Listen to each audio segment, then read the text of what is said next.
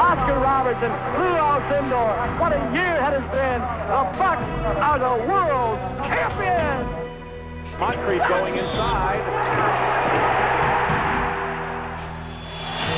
Ray Allen driving past Armstrong. The jam over McGrady. Two second. Middleton. Yes! Khris Middleton! Happy birthday, Jason Kidd. This place is up for grabs. Behind the back. Giannis Antetokounmpo. Khris. And in they rush.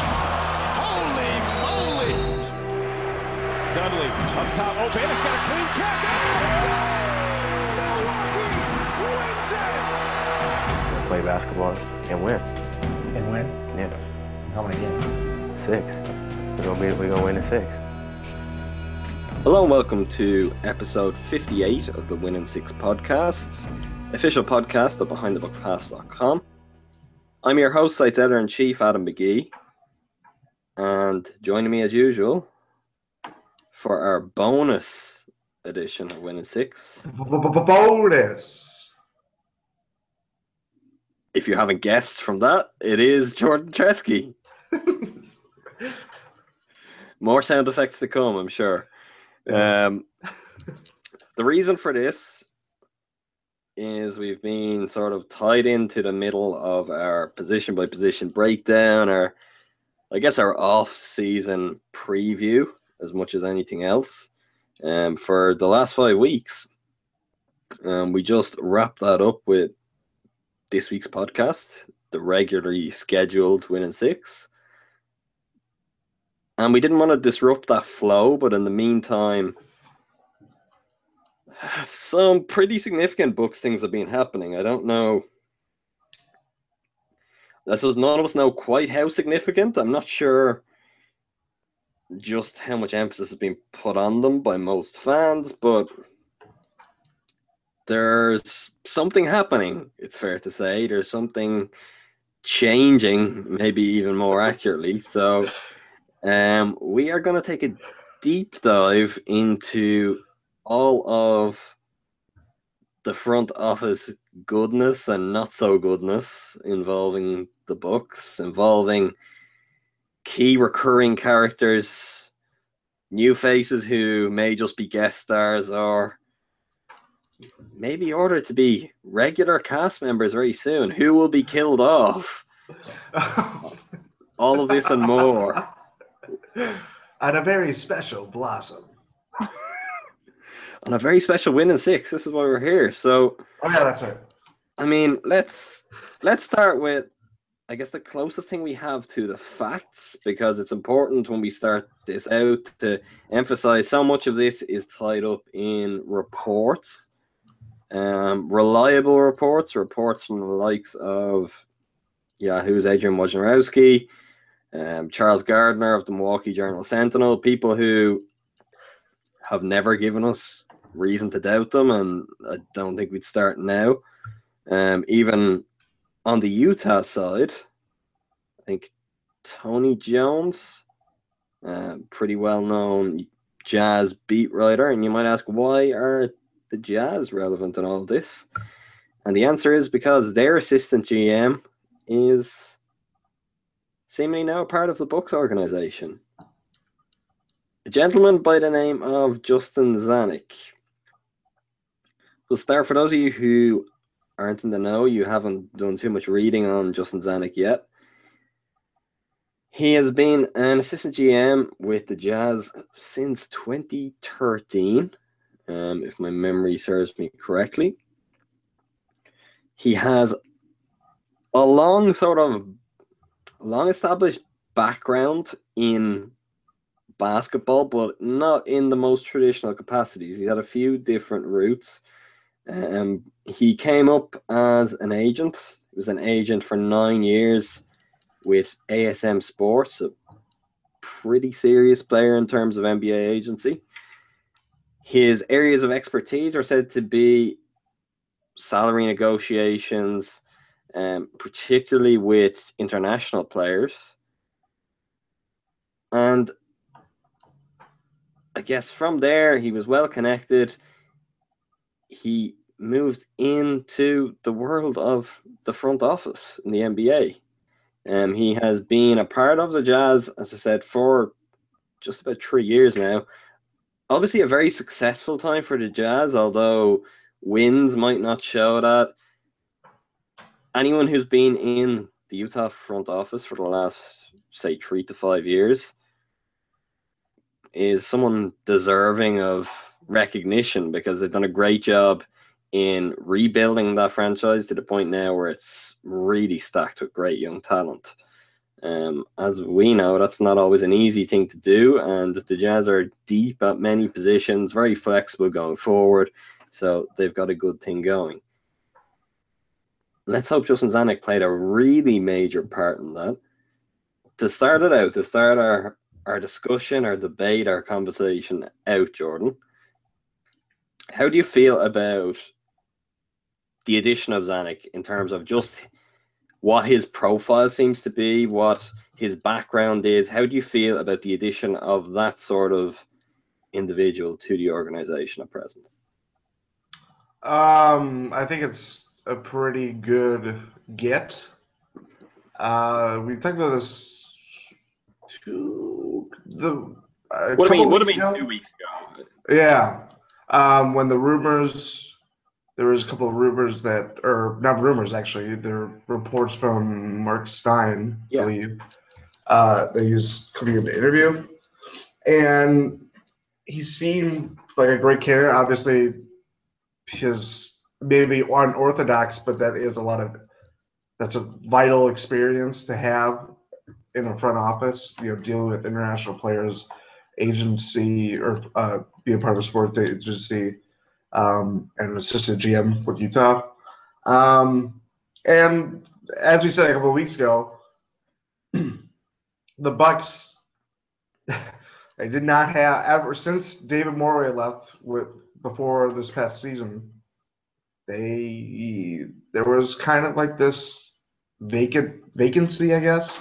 I think we thought Rod Thorn, consultant Rod Thorn, would uh, do something. We don't know if he did something or nothing. I don't know. um, so to get someone at that position when it was just kind of weird how open it was, the fact that it was open and they didn't try to fill it. There wasn't even you know kind of reports right after, obviously, that they were going to look for someone else. Um, I think it's kind of overdue, but it's a good guy to get you know bring on, obviously. Yeah, I mean that wasn't talked about at all when David Morway left. We never really got. He just I, I want to say he wasn't renewed. He wasn't fired as such. He just his contract was up and they didn't renew him. I can't. I I. Mm, my I I'm not sure, but it sounded my remembering of it was he they just parted ways. Maybe it was due to his contract being up, but yeah, it was it was actually it was as simple as when John Hammond got his contract extension, mm, they decided not to extend David Morway, um, which former general manager in the league, really experienced guy. It raised a few eyebrows, but as I said, we never really got an explanation as to why that was. I don't think ownership, for example, have ever spoken on what the thinking of that was, whether they were looking for someone to replace him, why ultimately they didn't for so long. All of that was sort of it was a non-issue. It didn't really come about. I think at the time we all thought he would be replaced quite quickly, but as is maybe the nature of assistant GMs at time, particularly when the Bucks as an organization had not only Hammond but widely publicized Jason Kidd being very vocal in sort of basketball operations discussions, the need for it maybe wasn't quite as pressing.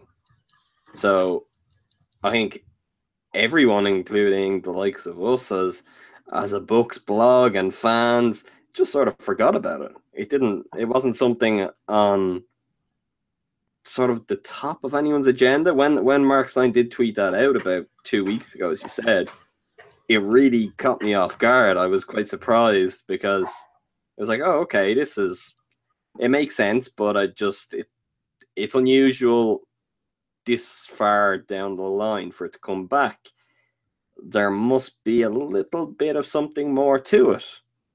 And it seems like there is a little bit of something more to it.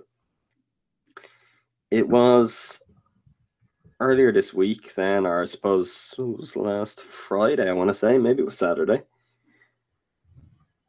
Yahoo's Adrian Wojnarowski of the Vertical at Yahoo Sports. Just after a report from Mark Stein, Mark Stein had just tweeted that Justin Zanik was indeed going to be the Bucks' assistant GM. Adrian Wojnarowski followed it up as he does with a Woj bomb, and that was that. You know what? I'll just I'll read the lead to his article because it says it all.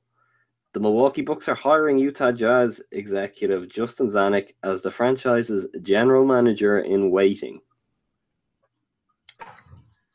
There's a lot more on this that we will go into and unpack as the podcast goes on here. First of all, though, let's stop at that point and let's not go any further just yet. John Hammond, like Jason Kidd at present, both of those men are on contracts which expire roughly around 12 months from now. They're heading into the final year of their contracts. From Hammond's point of view, when a report like this comes out, if this is in fact the case, you'd have to say, okay, this seems to imply he won't be extended, he won't be renewed a year from from now, and Justin Zanik would step up into the big seat. Just on that very sort of basic level, before we go into all of the other moving parts involved here, how plausible does that idea sound to you?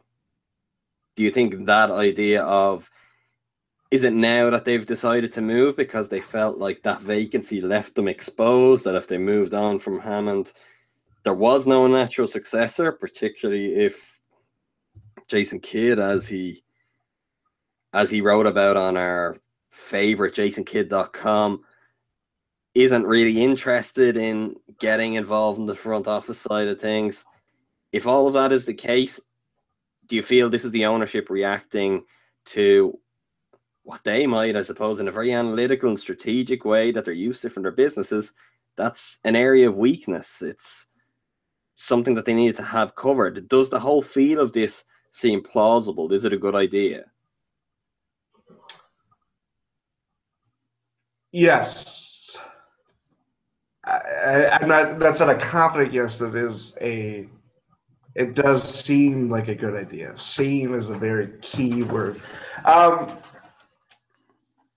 I don't know. I think you kind of hit on the head. It was again due to it being a vacant area, um, and who knows what was happening behind the scenes. We've heard rumblings.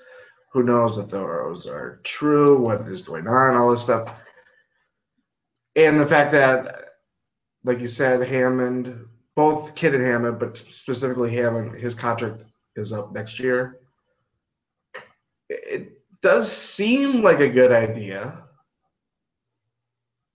It does seem like a good idea. I keep so when when we when we talk about it seeming like a good idea, I feel like where you're coming from with that is like in any organization, it's good to have maybe a natural successor in place. That's it's good practice. It's it's no different than if you were dealing with the players. I mean, if you had a superstar who was aging, if possible, and you could have a younger player in waiting in the wings to take their place. I mean, that's the best way to do things. That's how the Spurs were able to bridge from David Robinson to Tim Duncan and stay successful throughout is it in that sense you the idea is I suppose very practical and very logical? Yeah, and it's not. I mean, I mean the, the, the execution might be something we'll get into in a second. That's maybe yeah. the problem area, but in theory, the idea is a good one. Yeah, and again, as much as we are fans or follow sports teams, at the end of the day, they also are a business, and that relates to the business side of things, selling tickets, all that stuff, financials, but it also relate. It goes on the other side of trying to, you know, get players, draft, scout, all that stuff. Day to day operations, like I, I guess, day to day basketball operations, I would say. So I, we see it in everyday life, and, and it's no different with some sports teams. I mean, I think you had that was a perfect example too. Sports teams do that with their players. You know, getting veteran guys like uh, Timberwolves. You know, seeing KG mentor young guys or something like that. Like that's just natural part of everyday life. Um, and in, on paper, I mean, it makes sense if they if they are thinking about you know doing that down the line seems, you know, on par to do or you know right to do something like that. You know, the organization feels that way.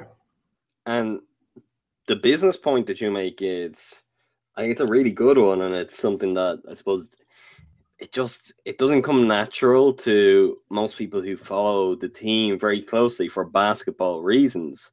But the reality of this is the Bucks are run by very astute, very successful businessmen. And whether we like it or not, every decision they have made since they have arrived has been super calculated and maybe more beneficial to them in a business sense than anything else. That goes from obviously getting the deal done for the new arena and they invested significant amounts of their own money, but there's of course all the public money that's going into it as well. You have the rebranding of the team. Why did that happen? Because they weren't seeing people wear Bucks gear when they went out around Wisconsin. So rebranding the team creates more revenue for the organization. Even smaller details within that, like the say the Fear the Deer nights. Once again, it's just it's another jersey you can sell. It's extra revenue. Mm-hmm. Bringing Greg Monroe in, there's a reason I feel like this this iteration of the Bucks they talk about, and even as Kidd did in his exit interviews at the end of this season, they talk about landing a free agent because it's all about the profile, and that's really smart. It, ultimately, it should benefit the basketball side too, but I think from a business perspective, the Bucks have maybe benefited a little more in an immediate sense. And I do think not uncommon, obviously, with the extra TV money and everything coming in, but that did show on the recent Forbes NBA table for value and franchises. The Bucks did rise pretty significantly. Obviously, with the market size and everything, they aren't one of the big players in the league, but they are steadily growing and improving. From the NBA's point of view, you'd have to say they're very much on the right track. And that business mindset that impacts all of those decisions definitely filters down to the thinking with this one. So I think breaking it down as a very organizational thing and we have we have a gap in our organization that's something which to those guys would have seemed like a pressing need to flesh it out a little bit more and get into the nitty gritty of it let's go back to the Spurs analogy I use. So the David Robinson, Tim Duncan. When Tim Duncan was drafted, the Spurs didn't say to David Robinson, "Okay, you're done now. you just you just keep the seat warm because this guy has got your spot." They went out. They had the two of them work together in sort of unison, harmoniously to go and be the best they could be and that worked out very well for San Antonio. If indeed Zanik is the GM in waiting, if it is only a year away, why do they do it in such a public way? Why is the information getting out there now in a sense of is it not better for him to be the assistant GM? Is it not better that he doesn't even know he's more than that. Okay, there has to be maybe an indication of it because otherwise, this was a lateral move for him. Why would he leave Utah to come to Milwaukee? Maybe he needed more concrete guarantees, but I mean, that doesn't need to come out in such a public way from whatever channel it has in the end. Basically, what I'm getting at here is the idea of it is fine, but does it not benefit literally all parties more if it's not such a definitive thing? It's not a known. If Zanik has to prove himself, if it's in Hammond's best interest to work with Zanik in, in the interim. You know what I mean? It's it's very much like the contract year thing, and we'll get to this later again with Kidd. Why is it not being utilized in more of a front office sense? Why are we in this situation where we might have the most incredibly awkward front office year ahead of us in recent NBA history? And if I mean this year, this year was not a cakewalk by any means. No, but we're just upping the ante. We're ramping up. It's like a roller coaster. It's just like uh like you know going up and When's it go down, Jordan? uh well we're we're getting down. We're working on it. um, um, I don't know. I mean, that's it's not even just the Zanik thing. It was just funny. I mean, personally, see this, you know, you see Stein's report. It's like, oh, that's that's great. And then just Woj comes in with his Wolverine claws and just like, yeah, he's you know GM and waiting, and you're just like, oh, that now that yeah, that sounds about right. Um, And the other, the other thing that's worth putting in there because Woj has been the chief driver behind the Jason Kidd wants executive power in Milwaukee, and a lot of people have sort of they started to greet this with some skepticism and say this is so sort of it's so recurring, it's so persistent. Is there maybe some sort of agenda here where now in this scenario, the fact that he's the guy to come in and say, well, actually, this is what's happening. mhm. It nearly adds an extra layer of credibility to it. It, it well, it doesn't need that, but you can't sort of but take this with the utmost level of seriousness. Yeah, and it's just, I- I mean, it's just another layer on this cake of like what is really going on in the front office. I mean, people have their suspicions, all the stuff with Kidd, like you mentioned, talked about it many times. Hammond's eventual role, he's always, he's, I mean, for reports, he's connected to the Pelicans, and they have, I mean, they talk about a weird front office situation themselves That themselves. I mean, there's some crazy reports going over there. Um, I don't know. It just it does. It just seems odd to me that we always these rumblings keep going on with whoever if it's Kidd or now Zanik a part of the situation? And it just keeps persisting that there's this weird you feel like there's just kind of like secrecy or not secrecy but just like lack of Clarity. openness. Yeah yeah there you go yeah. And it's like oh okay. I mean i, I don't know. I, I i don't know why why there wouldn't be a unified front to kind of emphatically say this is this is what we're doing. Everybody's going to work together. Whatever happens down the down the road we'll get to it when it happens. You know what i mean? You know that kind of thing. I i, I don't know. I, I mean, really don't know. without sounding, I don't want to.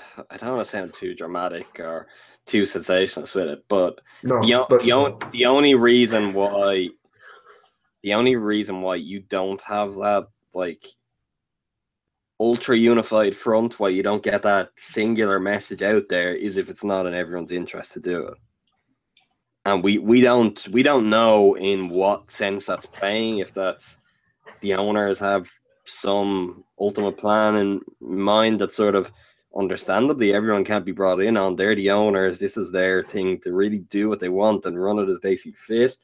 Um, or if it comes further down the chain of command. It's interesting that you talk about lack of clarity because there's even a touch of that in this situation still.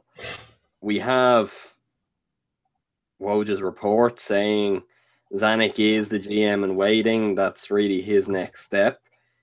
Um, Charles Gardner of Milwaukee Journal Sentinel, then he came out, he confirmed that league sources were telling him Zanik is the new assistant GM.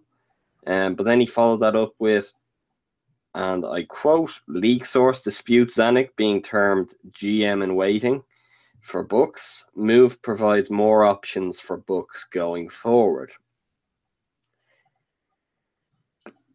This is very interesting, and I guess the reason I put it as that is, as I alluded to at the start of the podcast, I have pretty much full faith in both of the people who are reporting those stories.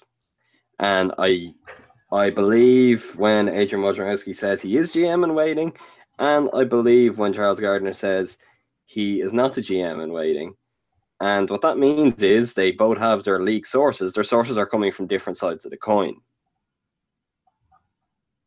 I'm not going to name names, but I think anyone who reads Woj's report and has a little bit about them upstairs, it's not too hard to figure out who his source is. Um, we'll say have a foot in both camps. There's not many people in that sort of situation in this case, so it's not hard to figure out. And then obviously, Charles Gardner's source is probably coming from the complete opposite camp. And I think that's an important point that doesn't get recognized in any of this stuff. And a lot of sort of reports in the NBA and when things pan out, it doesn't mean that they're presenting information that isn't true or even that the information being relayed to them is not true to the best of that person's knowledge, just things can work behind that. That concerns me a little bit, just that we're still in this space where there's that room for debate. Obviously, there's no announcements, so it doesn't fully get out there, but at the same time, if he is the GM and waiting, you'd like to think the people who matter inside the Bucks would have been made aware of that, would have been given the courtesy that it's not sort of, you know what I mean, all the key figures. Not I'm not talking just about Hammond, but everyone else who works in a front office capacity or closely with the front office, Kidd as well. You'd hope all of those people would sort of be given a nod and a wink about it and said, look, this is the direction things are going. If that hasn't happened, it's gonna get messier again, really. Yeah. I, I mean, I don't, I don't have anything else to say. It's just like, it's yeah. I don't want to break Jordan too early, so I'll move on from that point. Um, Yeah. if all of this is true, so if if he is indeed Justin Zanik is the GM and waiting 12 months from now, say we're preparing for the 2017 NBA draft, and Justin Zanik is the man with the decision of who the Bucks will pick in his the hands.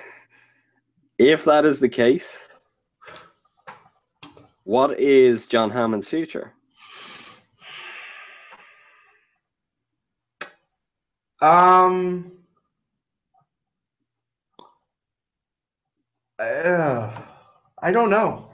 I I think in my mind, I mean, some other people may disagree. I still think he is a valuable GM, valuable basketball person with knowledge. um, uh, I I think. I mean, I, I think he could easily go to another team. Um, I think he is I don't- qualified to go to another team. I don't think that's possible or likely to happen with this playing out as it is. Well, I, I, I want to talk on that a little bit more in a second. Well, I'll, I'll give. I have two ideas, two hypotheticals for what his future might be. And I want to throw at you and see what you think. The first of them is that he's going to retire because you have this whole situation where the guy is being replaced while he's still in the job. The only the only real basis where that's normal, or one of two, I'll get to the other one in a second, is if the guy is stepping away of his own accord and doing so in doing so in a very permanent way. Because, say, if Hammond is still looking to be a general manager in the league, if it is New Orleans, this time next year, he's in New Orleans. So if the Bucks come to him and say, Justin Zanik's the new assistant GM, and by the way, when your contract expires, he's in your job. One, why does he stick around? Two, if he is willing to stick around, why are the Bucks happy for him to stay around when he's going to have the inside track on everything they're doing, including their direction under a new guy, and then he's going to bring that somewhere else? And I know maybe I'll talk about this in more detail later. NBA teams are more transparent with each other than a lot of people seem to realize. But at the same time, if you're bringing a new guy in, he's going to work. You've got to guess pretty immediately. I mean, if if he is the GM and waiting, Justin Zanik is all of a sudden from someone that we didn't hear about, talk about, maybe never even heard of a couple of weeks ago. He's going to have a very big say in who they draft, who they sign this summer, his voice is going to be heard if that's the case. So the first option I see is that Hammond is retiring, and in that case, of course, it's fine. Of course, Zanik can be told he's the next guy. Hammond is happy for that. He'll be more than willing to help him pass on whatever knowledge possible because 12 months from now, what does it matter? That's, I suppose, the very nice amicable split that doesn't always come to mind immediately. And Hammond isn't that old, particularly by front office standards, but he's been around the game for a long time. He isn't a really young man. He might have decided, you know what? I've done my time in the league. Time for something else. The second option, and I honestly sort of feel like this might be the best option, even though it would bring in its own complications. The second option is John Hammond will no longer be the Bucks GM a year from now, but he will remain in the organization. That could happen via some sort of senior consulting role, a la what Rod Thorn supposedly does or doesn't do. That could come in the capacity even of a president of basketball operations. who's to say that they haven't decided to change the structure in a manner that a lot of teams around the league have done? Give Hammond more of the broad stroke sort of position. Let Zanik be the really hands on guy and say, for example, one of his specialities is seemingly scouting European players because he's got real experience in dealing with international players on the contract side of things. I mean, that sort of arrangement, maybe Zanik goes, travels the world, scouts the prospects, fields most of the phone calls, and there is a team dynamic at play. I don't necessarily think that's what's going to happen by any means, but it does seem like another logical way if we're trying not to make this whole situation a mess where you could understand Zanik being the GM and waiting and Hammond being happy with it. And that's all I'm really trying to do here because otherwise it's it's a very strange and bizarre situation. I mean, they're my two they're my two ideas I'm gonna throw out there. I don't know what your feelings on any of that is. Um I mean I'd be happy well yeah, I'd be happy with either one. Um uh, I mean, there could be another option where he leaves disgruntled and writes a tell-all book, and it, you know. goes- Yeah, but uh, see, uh, does that not happen already? Is he not at that point now?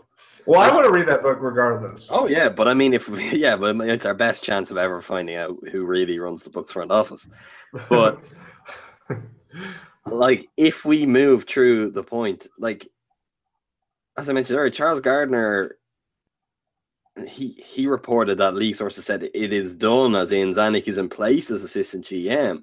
So we're now like three weeks away from draft night. So if we go through draft night and John Hammond is interviewed and he's up there, I mean, we're going to have, they'll need to expand the stage for the unveiling, even if the Bucks don't take three people, because at this rate, we're going to have the owners, we're going to have Kidd, Hammond, Zanik all up there. But if we're in that sort of situation where Hammond makes the pick and does all of that, that feels like we're beyond the point of him storming out and feeling undermined. And I just, I'm not sure. I'm not sure why he wouldn't do that if he was being so undermined. Why he wouldn't go and say, you know what, I'll take three months off and then I'll land in New Orleans. Yeah. Because he I mean, does have, technically, seems to have the options open to him. So why wouldn't he do that if that was the direction or that was the way things were being done? yeah. And technically, he could have done that when Kidd was hired. I mean, Mhm. obviously, we talked about this before. The rumblings that he wanted to be GM or president of basketball operations, some high title, in the, as well as his coaching job. I mean, he's disputed that since then, but just that's him could have easily done that after what you know. That whole I mean, he's disputed that, but it's a nonsense to dispute it because it's it's widely known that that was once his intention. It would it would be much more. It would feel much more honest if what he had said is, "I no longer wish to be involved in the front office side of things." Of course, I want my opinion heard, but my my aim right now is not to be a general manager. The sort of saying it's complete nonsense. These rumors, that's taking it a little too far. I mean, there's been so much smoke there that you almost couldn't see the smoke for the fire. and to just be that way about it, I don't. We won't go quite there yet, but I feel like we all know at one point there was some truth to that. It might not have been as big as it was played out to be, Mm. but it was something he wanted. That's the reason why he. That's what he tried to do in Brooklyn. I mean, we're not in this situation if he didn't have those ambitions to begin with.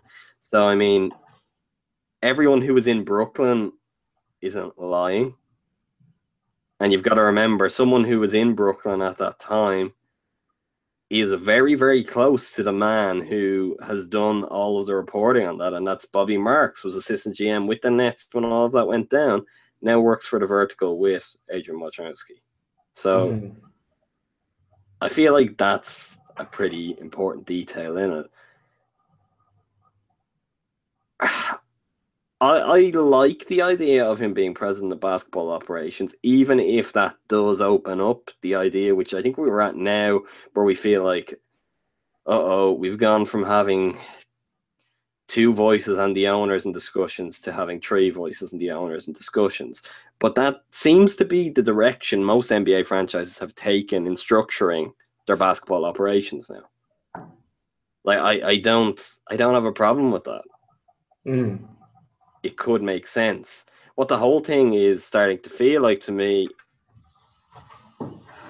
we'll get into a little bit more detail maybe later, but it seems like the owners are now putting their stamp on things. Yeah. So before we move on, why do you think if neither of those options are, are true, if he's not retiring, if he's not the Bucks' president of basketball operations, why is he sticking around for a year where he is making the decisions, but he's likely going to get shouted down internally every time he looks to make a decision? I don't know. There's, there's no, it makes no sense. It, I mean, yeah, it, yeah. It, it's just it seems odd from the outside without knowing the plan or if there's a plan in place, all that stuff, or intentions. It does seem odd to just kind of, you know, be happy with whatever this role is. Obviously, he's still the general manager, but just having another voice when there's a lot of voices in the room, I guess. And we'll never probably truly know until 12 months from now when Zanik is the GM and Hammond's contract is up and whatever happens from there. But if at that point this goes as it seems to be reported as going now and Hammond just walks away and stays involved in the NBA elsewhere and Zanik is the GM, it's going to be very tough not to sort of question all the decisions that were made this year up to this point. And it's a it's a big year. We've talked about this a lot. The Bucks might have their stars in place, but they've got to start getting things right around them. And this is a really momentous year for that. So if you have an equivalent of a Greivis Vasquez, say, decision, that whole swapping the picks and you know, I mean, 12 months down the line, if we've got that, how is that viewed through the prism of, well, look at how dysfunctional the front office is? In in the now, what do you feel the effect of this is? What's the dynamic like? How are how are they going to make decisions? We can only speculate, but let's speculate. How are they going to approach the draft? How are they going to approach free agency?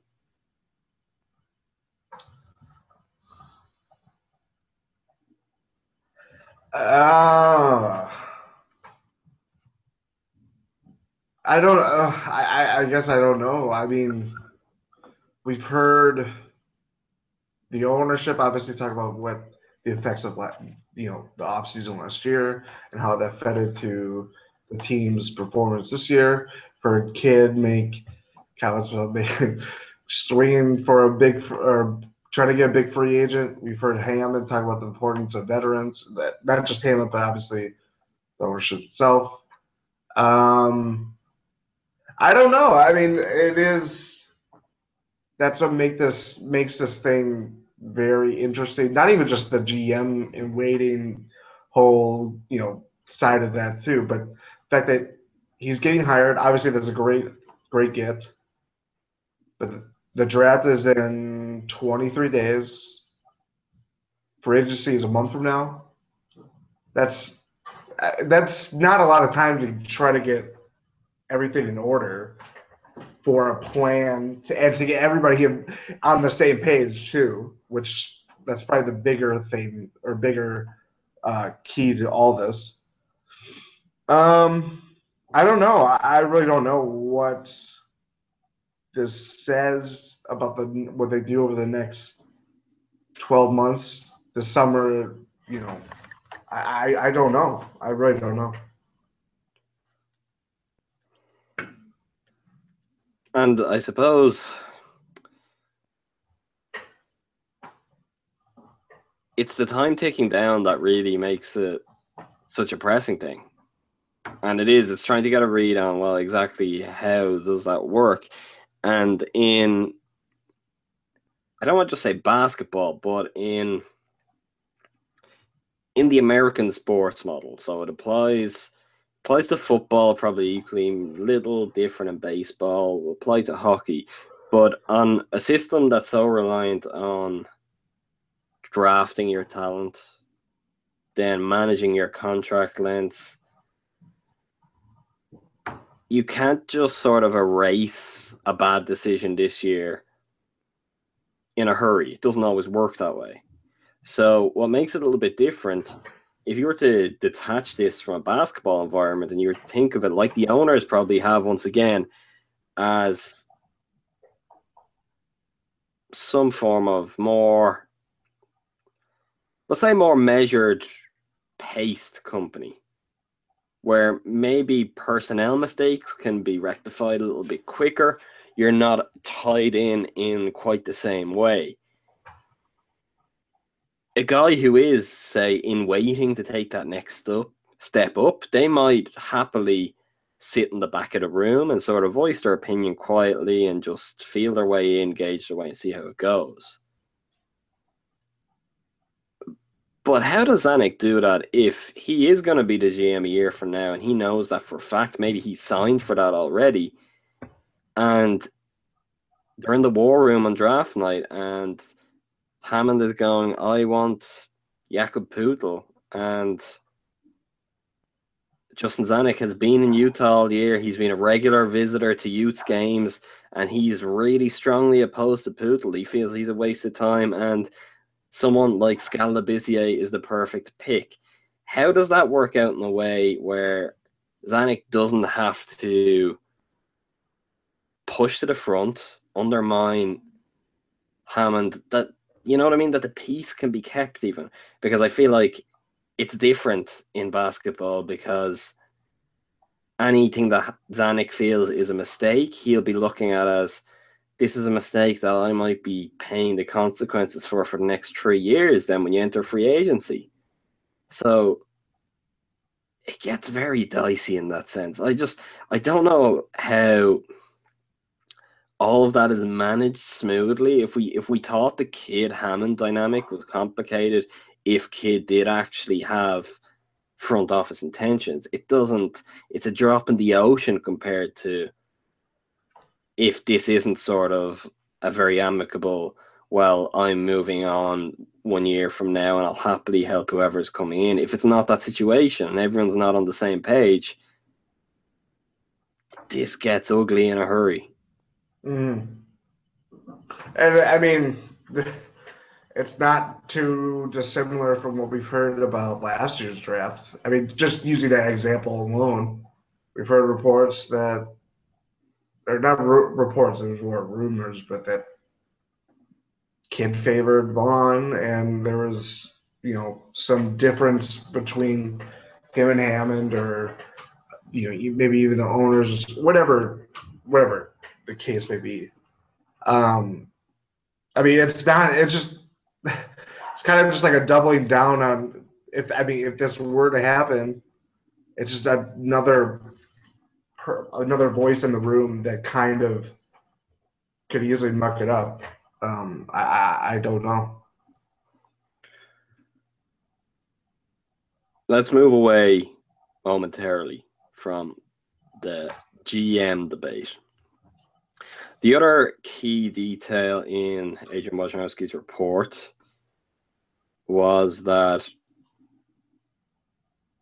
the Bucks are, and I quote, moving towards a contract extension with Kidd as coach.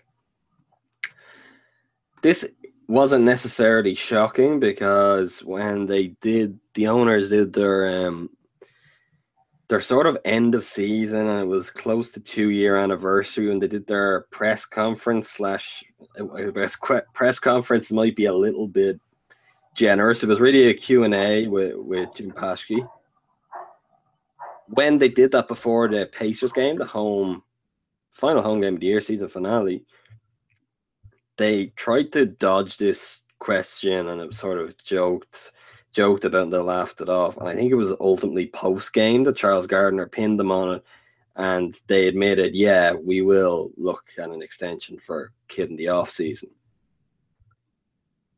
Now that we're at that point, we're in the off season, the extension is supposedly near.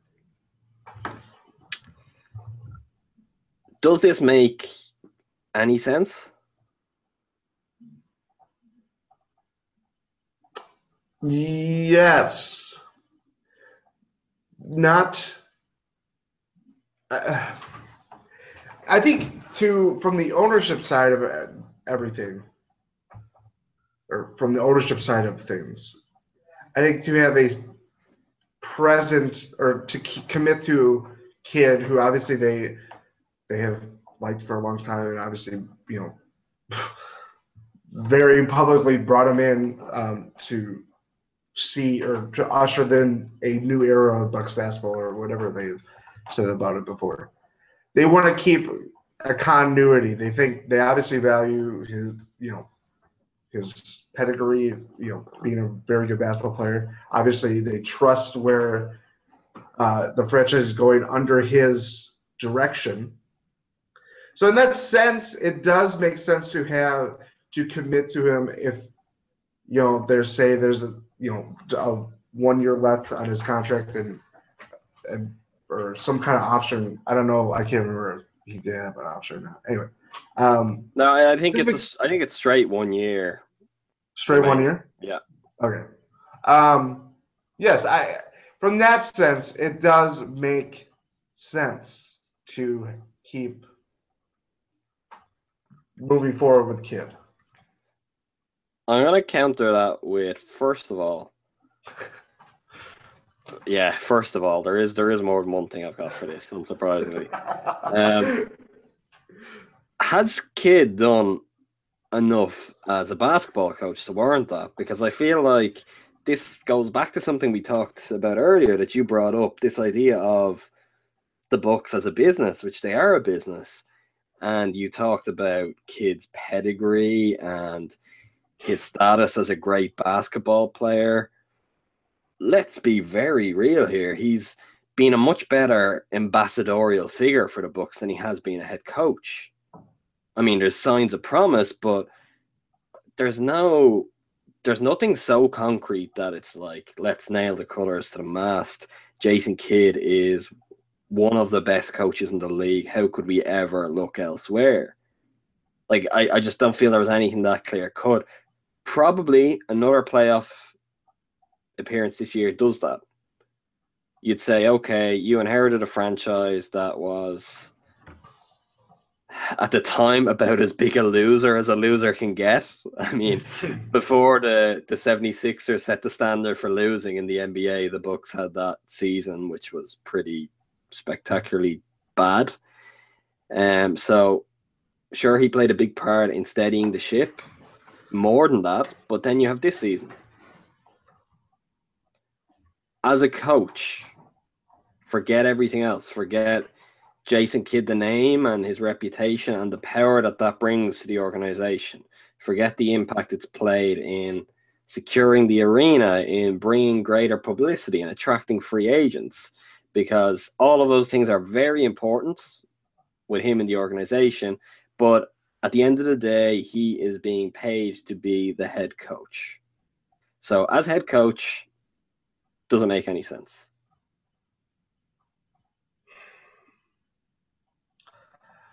I'm not. I'm not looking Ah. to. I'm not looking to lead you with that by phrasing it the same way, but just just within that within that concept of him being the coach of the team. That's what he's. I mean, with any other coach, like say Justin Zanik is coming in from Utah. Utah's coach is Quinn Snyder. Quinn Snyder was a college head coach, an assistant in college, an NBA assistant, and he became a head coach. So I think you'd agree, most people who are in the know in the NBA, Quinn Snyder is an excellent coach, Mhm. but he has no extra, there's none of that other stuff stands with him. It's not a part of who he is. At the end of the day, if Kidd isn't interested in the front office, his job description is exactly the same as a guy like Quinn Snyder's. Yes. So, has he done enough in that sense to earn this extension? Was it necessary? I'll honest, go, honest answers. Honest answers. I'll go I'm two angles, and I'll give my honest answer. From the organiza- from the ownership side of things, again, not to play this card once again. From their eyes, he's done. They obviously feel that he's done enough to warrant a contract extension because first season there was kind of obviously they just bought the team. You oh, after a terrible, awful, forgetful season, and they were better than the sum of their parts. You know what I mean? They all, it was just not miraculous, but just incredibly unexpected. Going to the playoffs after you know this great turnaround, and it wasn't the fact that I mean we talked about it in the past.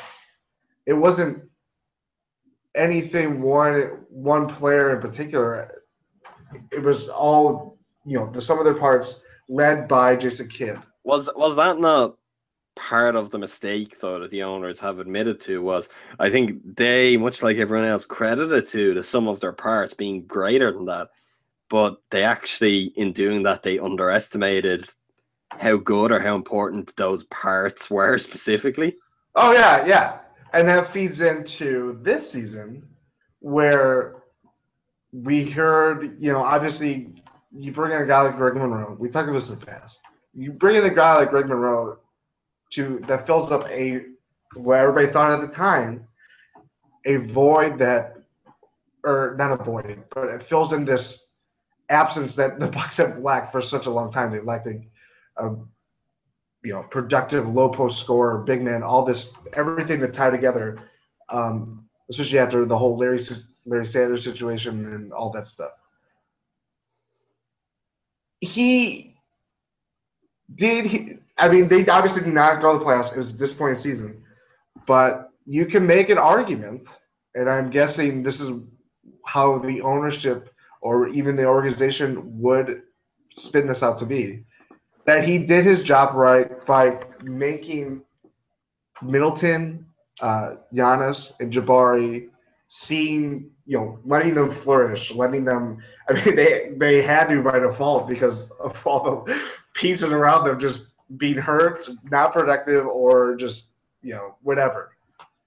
So that's how I could see the ownership saying, "Well, this is these are the reasons why we want to move forward with Jason Kidd." That does not that that that's not my point of view at all in this. I think I, I don't know. I, I think I think this is, would have been a great year to see what he could do to maybe not put pressure on him, but you want to see him. What can he do to like when things, when you know there isn't security or you never know. You never know, like a stable or a sign that maybe I'm going to continue in this in this position. I would have liked to see what he would have done in that sense to kind of, you know, move forward, you know, to do different things than what he did last year or this past year that I generally disagreed with. Um, so in that sense, I don't think it, I, I don't know. I I guess I agree with some of moving forward with him, but it's just I don't know. It's such a weird. When someone gets when you hear that there is like a contract extension or there teams want to mutually agree to one or whatever after the season end, there is kind of like oh like a few or like you know kind of a relief I guess.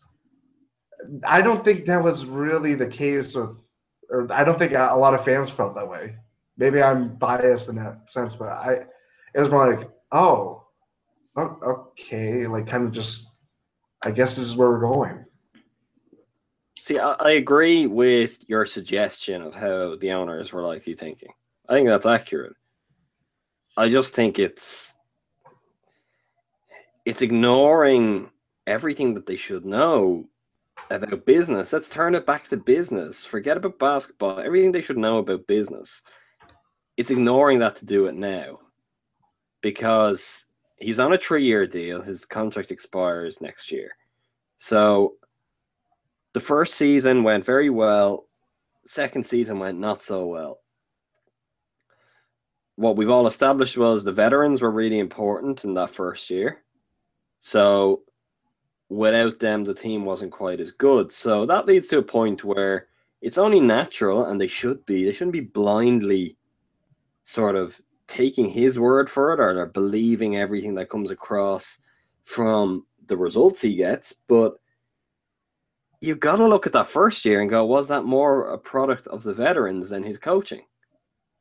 That's just solid decision making to at least ask that question. You can conclude, no, it was 100% Kidd's coaching, but you've got to ask the question to begin with. You don't you don't really know where you stand if you don't ask that sort of tough question. And I'm going to guess they did. So you then move to this year where as you said, okay, at the point right now, we're all excited about Point Giannis, about how Jabari kicked on, Middleton Middleton's development as a scorer, his added comfort with the ball in his hands, and we can say, all right, you know what? He developed with three young players, but as you sort of alluded to, he did it by accident. Middleton had to take on that role because pretty much the entire roster was doing nothing around him at that point. He was the only guy playing well, so he had the ball a lot. He did some different things, and you know what? He was good at it and it worked out.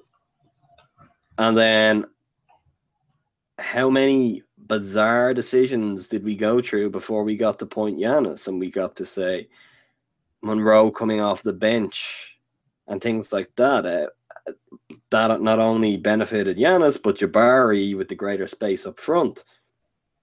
I mean, we tried OJ Mayo at point guard before we got and that and that obviously counteracted or counterweighed. But the effect of that was MCW is just blast season.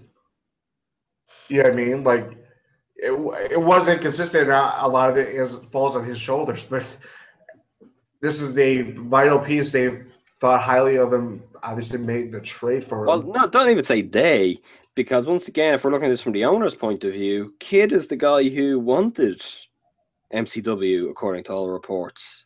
Mhm. So maybe that's an important lesson, and that's fine. That as fans, that should be sort of chalked up as look, it's a lesson. He was new to it.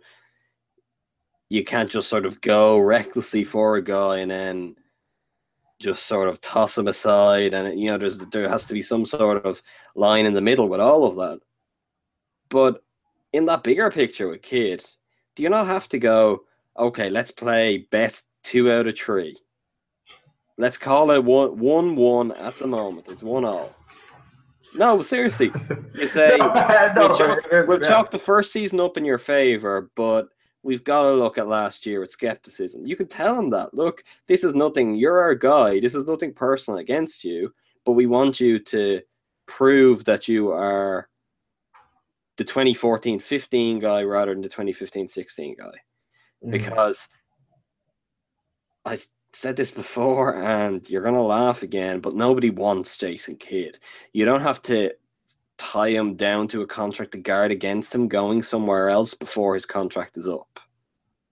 Uh, the one thing I think Kidd understands, it might ne- might necessarily always be his approach, but I feel like he's a guy who understands and would appreciate straight talking from others. So I'm gonna guess you could say to him, "Look, you know you're our guy. You know how much we value you, but you've got to show us just how good you are before we can sit down and flesh out your new contract." I think that that just makes sense. It's like give him the contract year. Let's find mm. out if he's contract year OJ Mayo or contract year Jerryd Bayless. Miles Plumlee. You know what I mean? So that's that's the place where I come from where it makes no sense. And then to feed into that even more, and let's take two steps back again, and let's hope that we're going to take steps forward out of it. If Justin Zanik is the new GM, and he is the GM 12 months from now when John Hammond's contract expires and when Jason Kidd's contract is supposed to expire. Why are you extending Jason Kidd now rather than letting the contract wind down, letting Justin Zanik get to know him? He's going to be making so many of your basketball decisions. Let him get a read on Jason Kidd, the coach. And as the ownership, you sit down with him 12 months from now and you say, okay, Jason's contract's up. What do you think we should do? What's your read on Jason Kidd, the coach? Justin Zanik can say, I think he's good at this, he's bad at this, can leave the room and the owners can make their decision. But why are you hiring a new GM, supposedly, and forcing a coach upon him? And it's not like the perfect option to just reassess things isn't there. It is. I mean, it could still be kids, and it could go, you know what, I agree with you, Kidd is the guy. But why get involved in all of this now rather than waiting till 12 months down the line? Yeah, I mean, makes perfect sense. But when it comes to the Bucks, when things make perfect sense, they don't happen. If you could then explain to me what, when it comes to the Bucks, it means when things don't make any sense, because I feel like that would be more useful to me in yeah, in a day to day setting. If I knew what that was, I just not too often where I go, that makes perfect sense. I, uh, I I mean I don't know. And uh, part of this is as well. Zanik is So much apathy. no, but he's. I just feel like he's a different guy. So if they're hiring him and he's the GM, it's a shift in direction, and maybe we'll talk a little about that in, in a few minutes. But it's something a little bit different. His coach, not necessarily his hire alone, but I'm guessing he was consulted, and as I mentioned earlier, was Quin Snyder in Utah. He was there when Snyder was brought in. Zanik is someone who's worked very closely with the D League. The Jazz are lucky enough to have a team. So someone like Snyder, he would have got a very good read on, and it's a different style of coach he has seen come up. The complete opposite to Kidd, where Kidd is here on reputation alone. Zanik has been in a situation where he's been watching a team.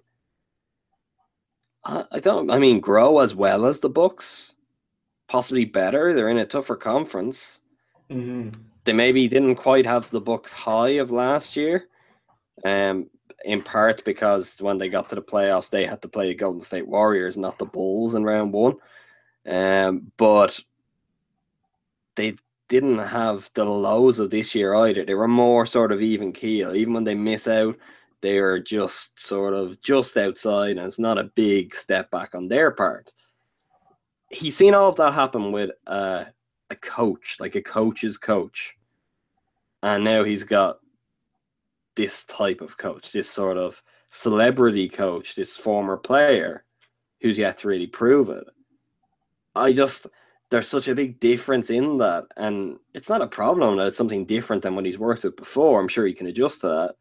It's just why not wait and get his input?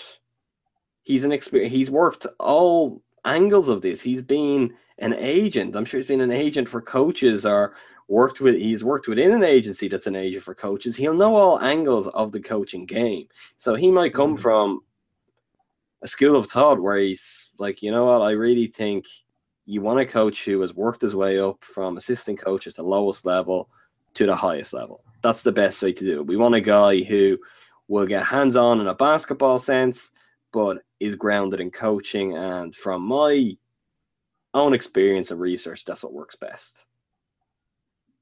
But why why bother with any of this if you're not giving them the chance to do that? I mean, that's that's the ultimate question, and you, I don't know. I mean, it is say there are. I don't know. It just puts it puts both Kidd Zanik. Obviously, well, has already been in a weird position for a while, but that's something new. But it's puts them in a, in a weird position where, say, the ownership they obviously trust or you know are appro- they approve of Jason Kidd's overall Jason Kiddness, I guess, for lack of a better word. We all we all know what that means. That's and they bring they're bringing in Zanik, um, and say he's maybe he's not on the same page. Where did where did things go from there? We don't know. Uh, that's obviously we're focusing on the negative things, but that's that's all valid questions because who knows? What if it tilts that way? What if they, things start breaking bad? I don't. I, I don't know. It's it's it's a delicate situation to say the least. what if things start breaking bad? I feel uh I feel there's a poster coming on. Maybe if David Dunn is listening, there's a video to be made for a preview for next season. What there's just you've you've given the perfect quote to signal in the Justin Zanik area. What what if things start breaking bad? I want to just sort of bring in a couple of things that I came across in my own research on Zanik and trying to get a better sense of who he is, what he's about. I mentioned earlier multiple times that Adrian Wojnarowski was the man who dropped the the meatiest report, I guess, on Drop the Zanik. mic. Zanik's arrival in Milwaukee. That wasn't the first time both of their names sort of came together in the one place. As I'm sure many of you, if you listen to this, you're into podcasts, you're into NBA podcasts, you likely listen to Adrian Wojnarowski's Vertical podcast. And I did before you go further. I just want to admit something. I am the person that has made the background music in those podcasts. I they stand out for some reason in my brain that they it just sounds.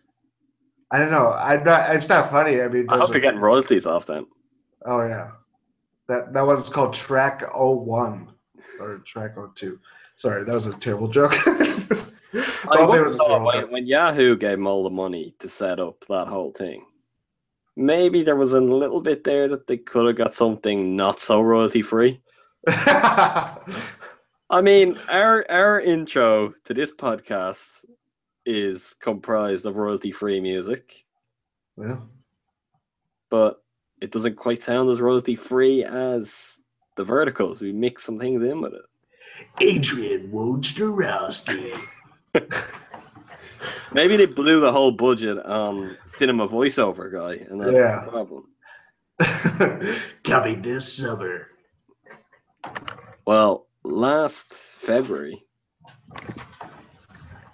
on the Vertical Podcast, the week of the trade deadline, Woj held sort of a roundtable with three NBA executives, and they were Houston Rockets Vice President of Basketball Operations Gerson Rosas, um, Warriors Assistant GM Kirk Lacob, and then Utah Assistant General Manager Justin Zanik. And if you haven't listened to this podcast, or if you listened to it back then and obviously it was devoid of any real context for you, it's well worth the listen for multiple reasons. One, Zanik says some very interesting things, some of which I'll get to now.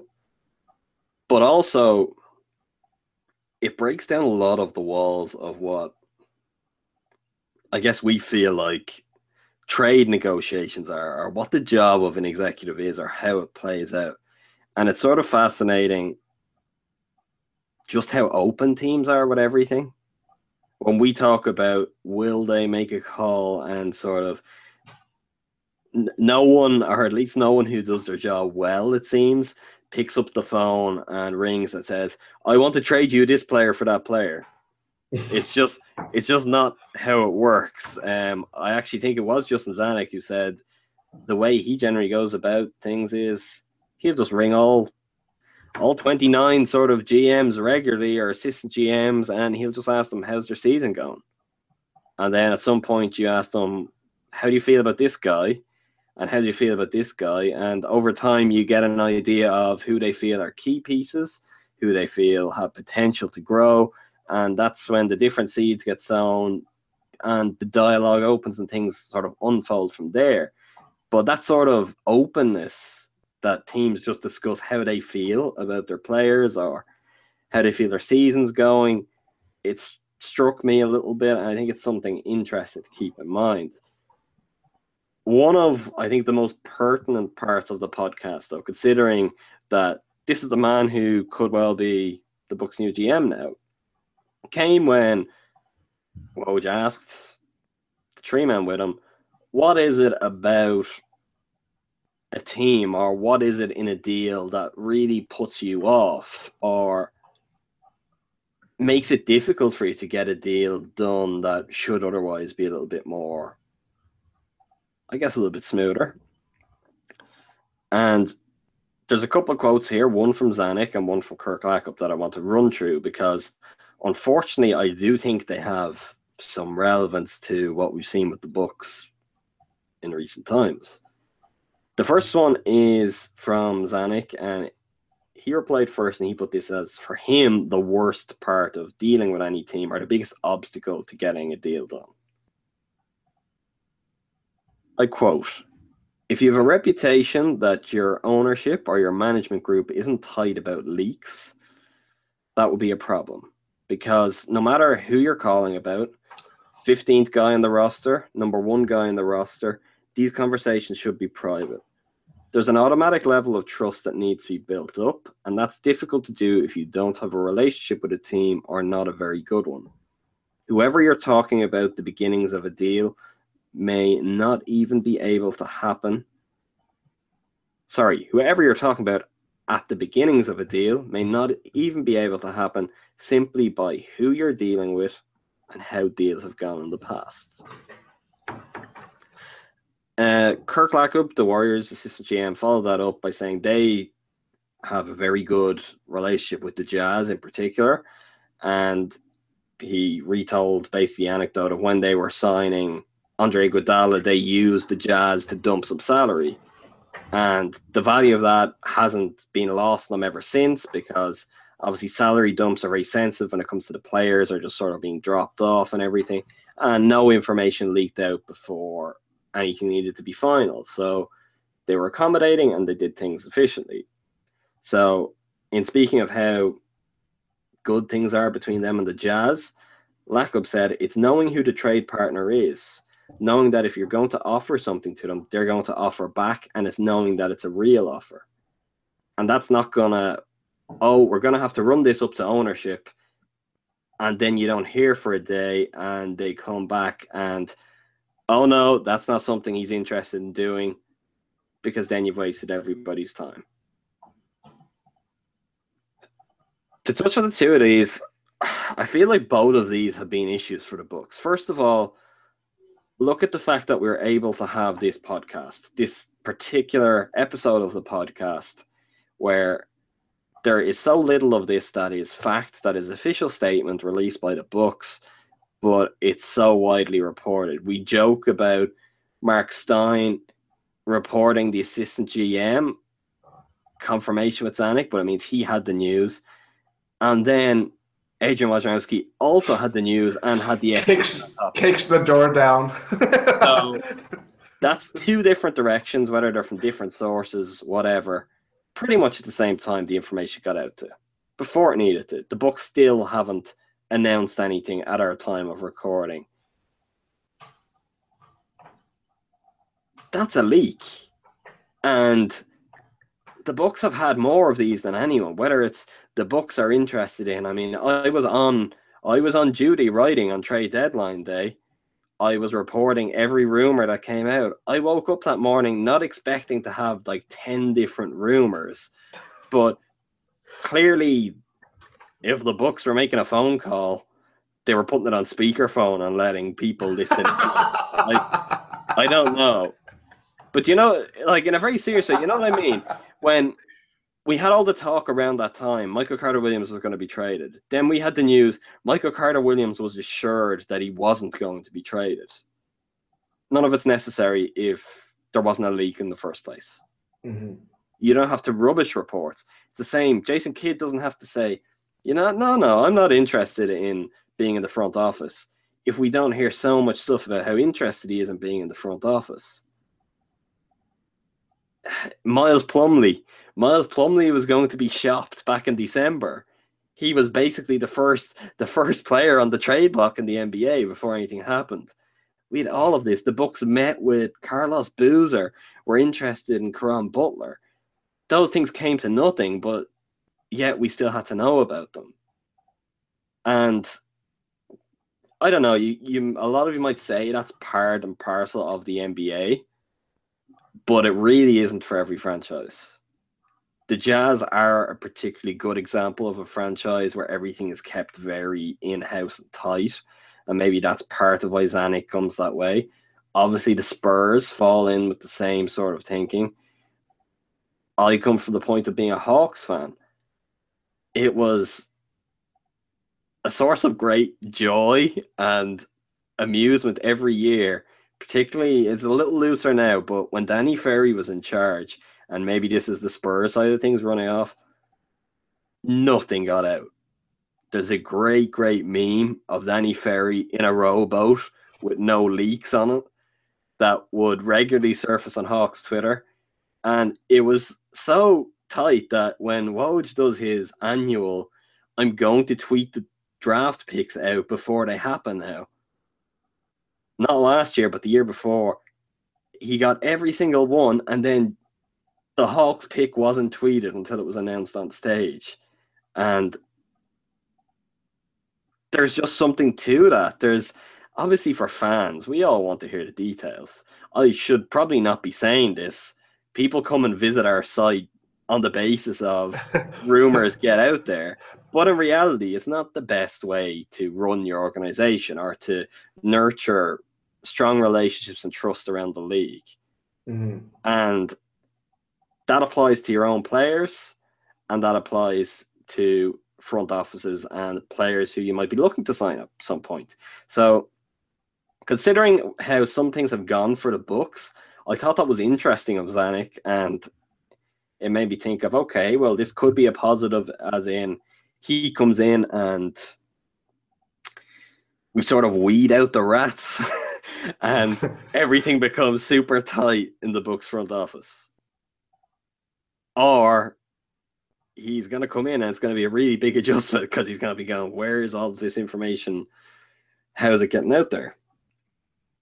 The other part, the Kirk Lacob quote in response to that, and this was something that Zanik and Gerson Rosas all sort of backed up as well. It's important that when you're talking to general manager, an assistant GM, president of basketball operations, whoever it is, if you're discussing a deal, you want to know that it's something real you're talking about. And obviously, we don't have a lot to work on here because the inner workings of a deal don't normally come out in really big detail.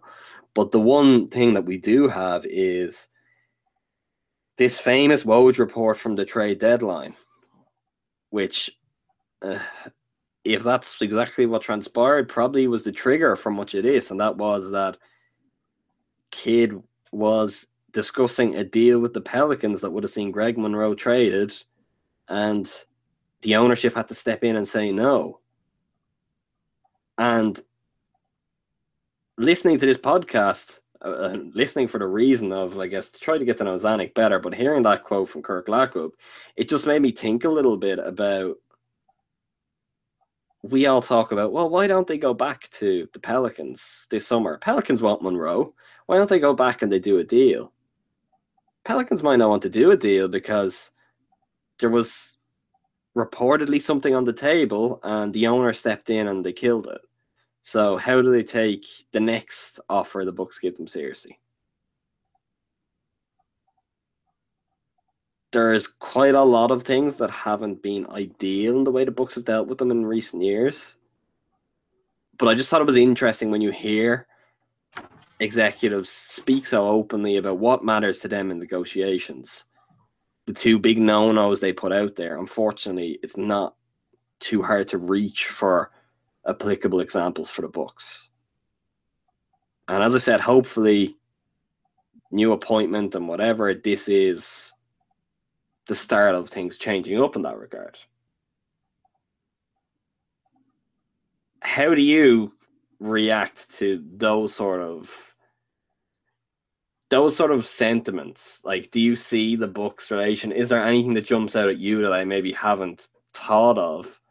Like, I'm I'm I'm not looking to make a big deal out of that, but there's definite instances of those sort of those sort of things with the Bucks.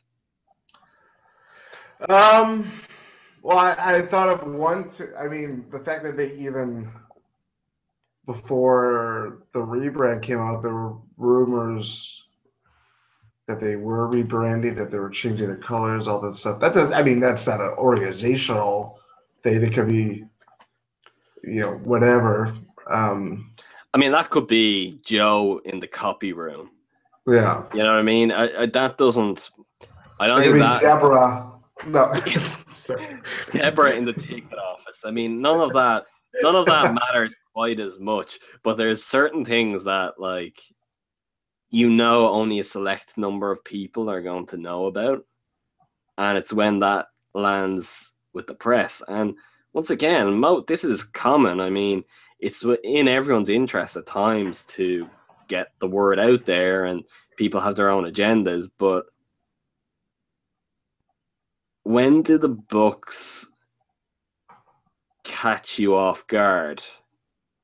Other people catch you off guard. Reporters catch you off guard with a Bucks move. But when's the last time, like a Bucks announcement has gone and beaten everything to it, and you've gone, hmm, that's interesting. I can only think of one, and it's not a basketball one really, and that was when they announced Johnson and Johnson. I don't, I don't think I'd seen that anywhere else before they made the big announcement, and that's sort of how it Yeah. should be. Yeah.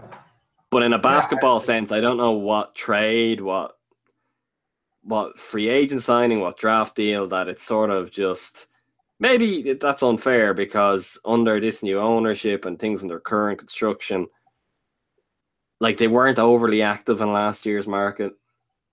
There was only really re-signing Middleton, signing Monroe, and then signing Copeland. Um, yeah, I mean, I'm trying to think of what.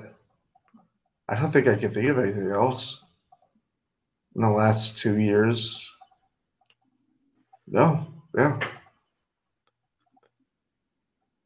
time will tell. We'll see this summer, but I it's something that I felt for a little while. I get uncomfortable with the amount that we hear. And it is once again to go back to earlier, it's like the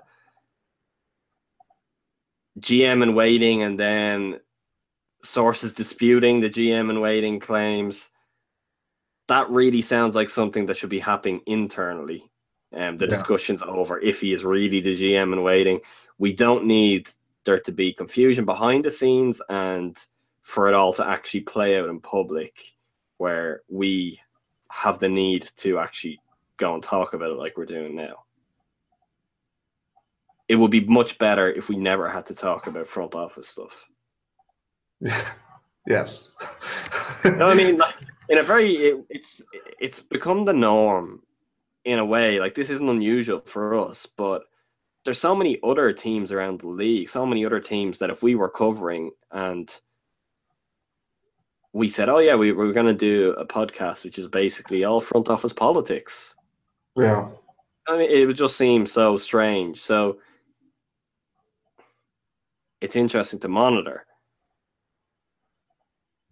How how involved do you think the ownership are in the basketball decisions? If we do have like the rumors that they've vetoed that trade, they're now obviously picking a new GM, but extending the coach before he's there. Scale of one to ten even what like are they in the middle? Are they slightly past that?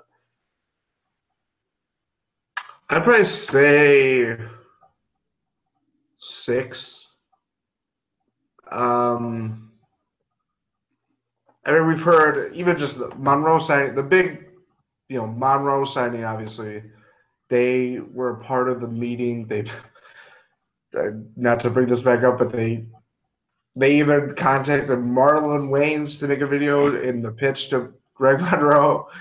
Um, we even this couple weeks ago, we heard Jamie Dinan standing on draft interviews. Um, I they're definitely active. Um, and uh, that sounds like meddle, like meddling with you know the inner workings of an organization. But at the end of the day, they are the ownership.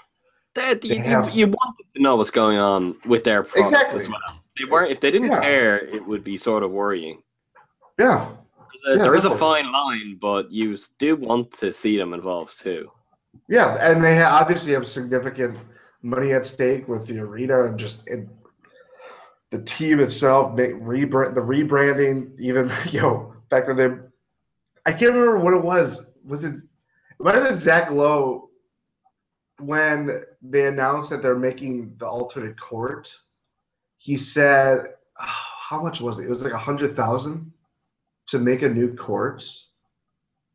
Something like that. I can't Uh, remember. actually it could be a little bit more that's something that i've even seen from different things related to like zaza uh, Yeah. buying the court and they're normally like so in demand that that wasn't a straightforward thing. It's that we just think of it as some nice wood. It's not quite as simple as that. Yeah, I mean, there's they want to make their friend. They they obviously again they have files say they want to make Bucks a premier franchise from the top down, all that stuff.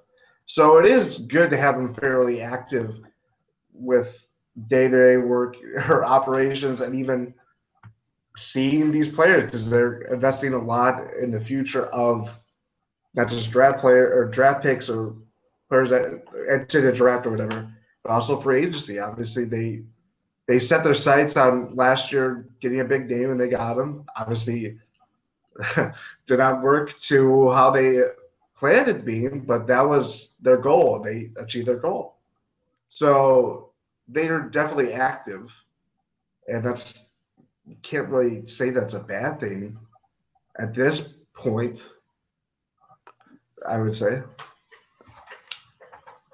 I briefly mentioned it earlier, but I sort of feel like this is they've let everything sit as it was and they've tried to get a lay of the land. They've sort of sat back, let themselves bed into the organization for two years. And a lot of the a lot of stuff has happened, but in an organizational and sort of a real basketball sense, there has been very little change. Mm. Most of your changes come in other areas of the franchise, not on the basketball side of things. The only major change I feel that they've had their hands all over is bringing in Kidd. And I don't know how much thought had to go into that after the season Larry Drew had when they inherited the team. So otherwise, Hammond, maybe they've had to take two years to see if he was their guy. What type of front office, what type of franchise do they want to be? How do they want to go about scouting players or what type of profile they want within their organization in terms of employees. All of that needed to be decided. And that's something that you'll see uh, is sort of it feels like it's the conventional wisdom for once again, it could be in any walk of life, but if you're in some sort of management role or position of power, you don't just come in and overturn all the tables and tear it down and start again. It's normally common sense to step back, let things happen, and say, okay, this is where we're at, and now we know this part over here is toxic, but what we have on the other side is actually really good. So we should do something more with that, weed that part out to me, that's the feeling I'm now getting because all of this is happening a little at once, it seems.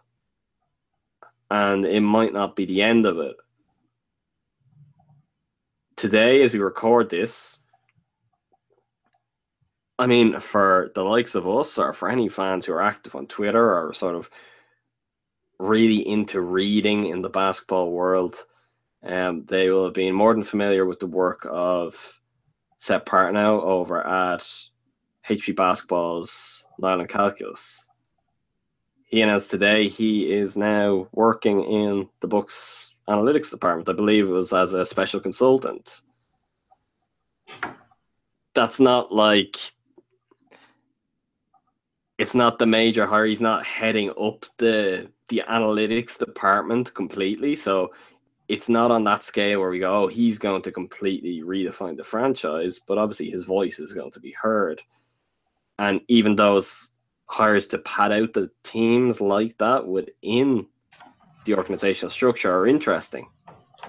And I know about you, but a guy like that feels like something very progressive. And when coupled with the Zanik news and in such a short space of time, it starts to feel like something bigger, even though you might be sort of piecing smaller pieces together.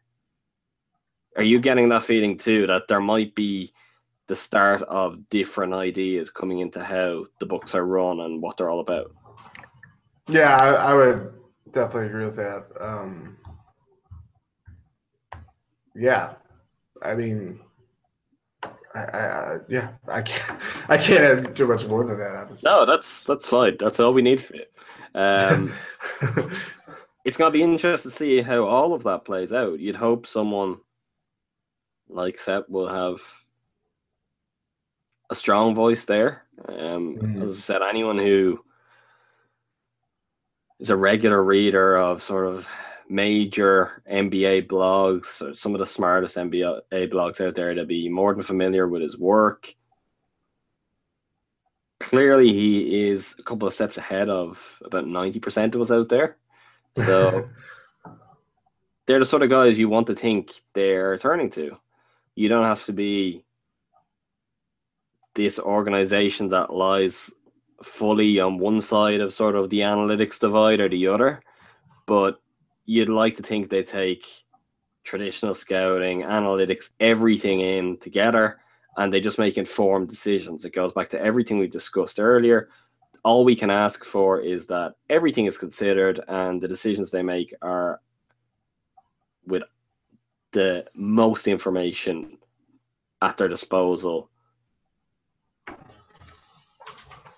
We're gonna see. There's a lot. There's a lot of things to come this summer. Um, it might sort of ebb and flow a little. We're so close to the draft that we'll all very naturally forget about some of this stuff because we'll have a new first round pick or potentially not if they trade the pick as there are some suggestions they might do.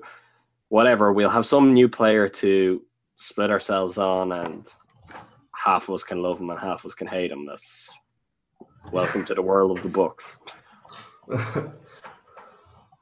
for those of you who've been waiting and we've made you wait longer than usual it is now time for the mailbag First question this week comes from Mike Gartland at Shafty Bro. Mike wants to know why wasn't he interviewed for the assistant GM job? Hmm. I want to say he's too radical. Too radical. The Bucks are starting to be more progressive, but they're not ready for Mike's decisions just yet. Yeah. They probably. I mean, I'm guessing they just lost his like contact information. It could be that. Yeah. I, I'm going to say they might still have it on file, but they felt the world wasn't ready for Point Vaughn and Damien Inglis finals MVP and things of that ilk. But yeah. the, the next, who knows, maybe the next great or not so great Bucks revolution will have Mike at, Mike at the forefront of it. Um, next one from Alex underscore Koenig 023. Is Nerlens Noel worth it if we can get him for one of the big three? Who would be the easiest to let go? We can actually brush over this one pretty quickly because we addressed this, I think, on our regular win in six, where I half suggested would Jordan consider Khris Middleton for Nerlens Noel, and he reacted not so positively. So I'm guessing I'm guessing if you wouldn't consider Khris, you are not considering Giannis or Jabari either.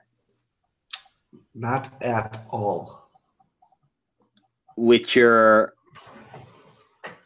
genuine or I, I should probably say with your general disposition to sit on the fence, I suppose I'm not gonna get an answer out of you for who would be easiest to let go. It would be easiest to let go. I don't know, actually.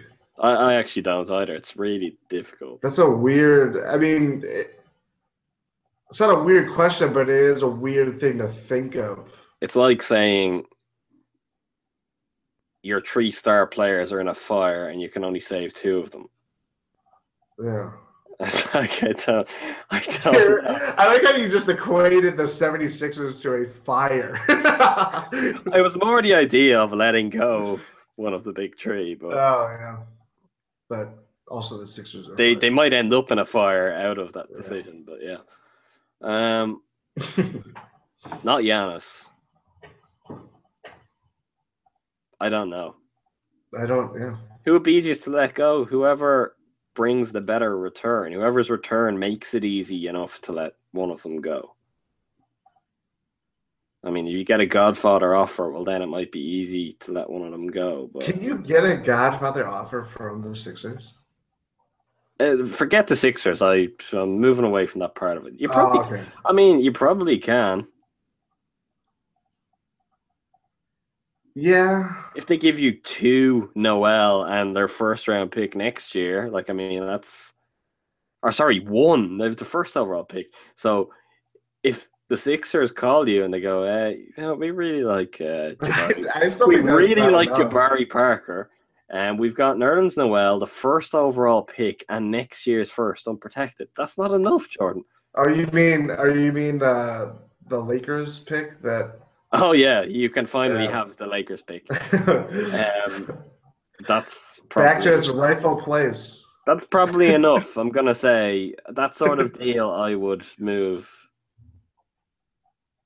one of the non non Giannis pieces. Your pick of Ingram or Simmons, Noel, and next year's Lakers pick. Come on. That's a Godfather offer, Jordan. That's why it's never going to happen. Now you're catching on. Next one from Alex underscore Koenig 023. If Dwight Howard says Milwaukee is his first choice, what price is too much for him, assuming he takes less than the max? One dollar, Bob. Uh, no. Um, what price is too much?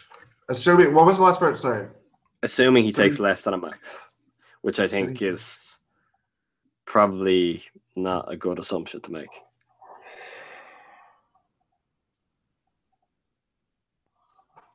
I'd pay him. I'd pay him what Greg Monroe is earning. I'd go to that and try to figure the other things out. If he wanted to take the contract Greg Monroe got last summer, if you were able to do that again and offer it to Dwight Howard and he was happy to do that, let's do it. But I wouldn't go more than that, and he's never going to accept that low of an offer anyway. Yeah. That's so ends the Dwight Howard Milwaukee Bucks discussion No. until they give him the max and don't think of the repercussions down the line. Um, next Justin- one, Justin Zanik immediately leaves his position. maybe maybe he's waiting to officially announce he's left Utah until he sees them leave Dwight Howard's max contract alone. Uh, at Metastic, more likely to be gone before the season starts, John Hammond or Greg Monroe? I think this is a great question. I've I thought about this when I saw it, and I have difficulty with it. There's probably a timeline where both can be gone, where neither is gone, where one or the other is gone.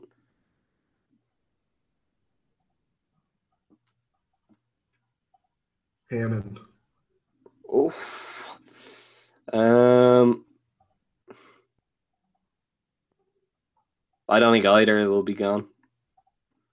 Well, I, I should if, say if, if I had to go for one though, I'm gonna go for Monroe. Oh. I think it, I, does not approve. I just it goes back to what I said earlier. I don't see how if he's not gone by now, how he's gonna go before his contract is up. Yeah. I'm maybe I'm just talking myself into something that makes sense, which is a big mistake on my part. But right now, it just it can't be what it seems from the outside. There's got to be more to it. I haven't been broken completely yet, Jordan. I've still got a Give little time. bit, a little bit of hope in me. Give it time. Next one from uh, Chris underscore Reichert. Uh, Chris, of course, is good friend of the site and the editor over at HP Basketball's Upside and Motor. Based on recent reports, do you think Oshkosh is a viable location for the Bucks NBA D League team, or do you prefer another?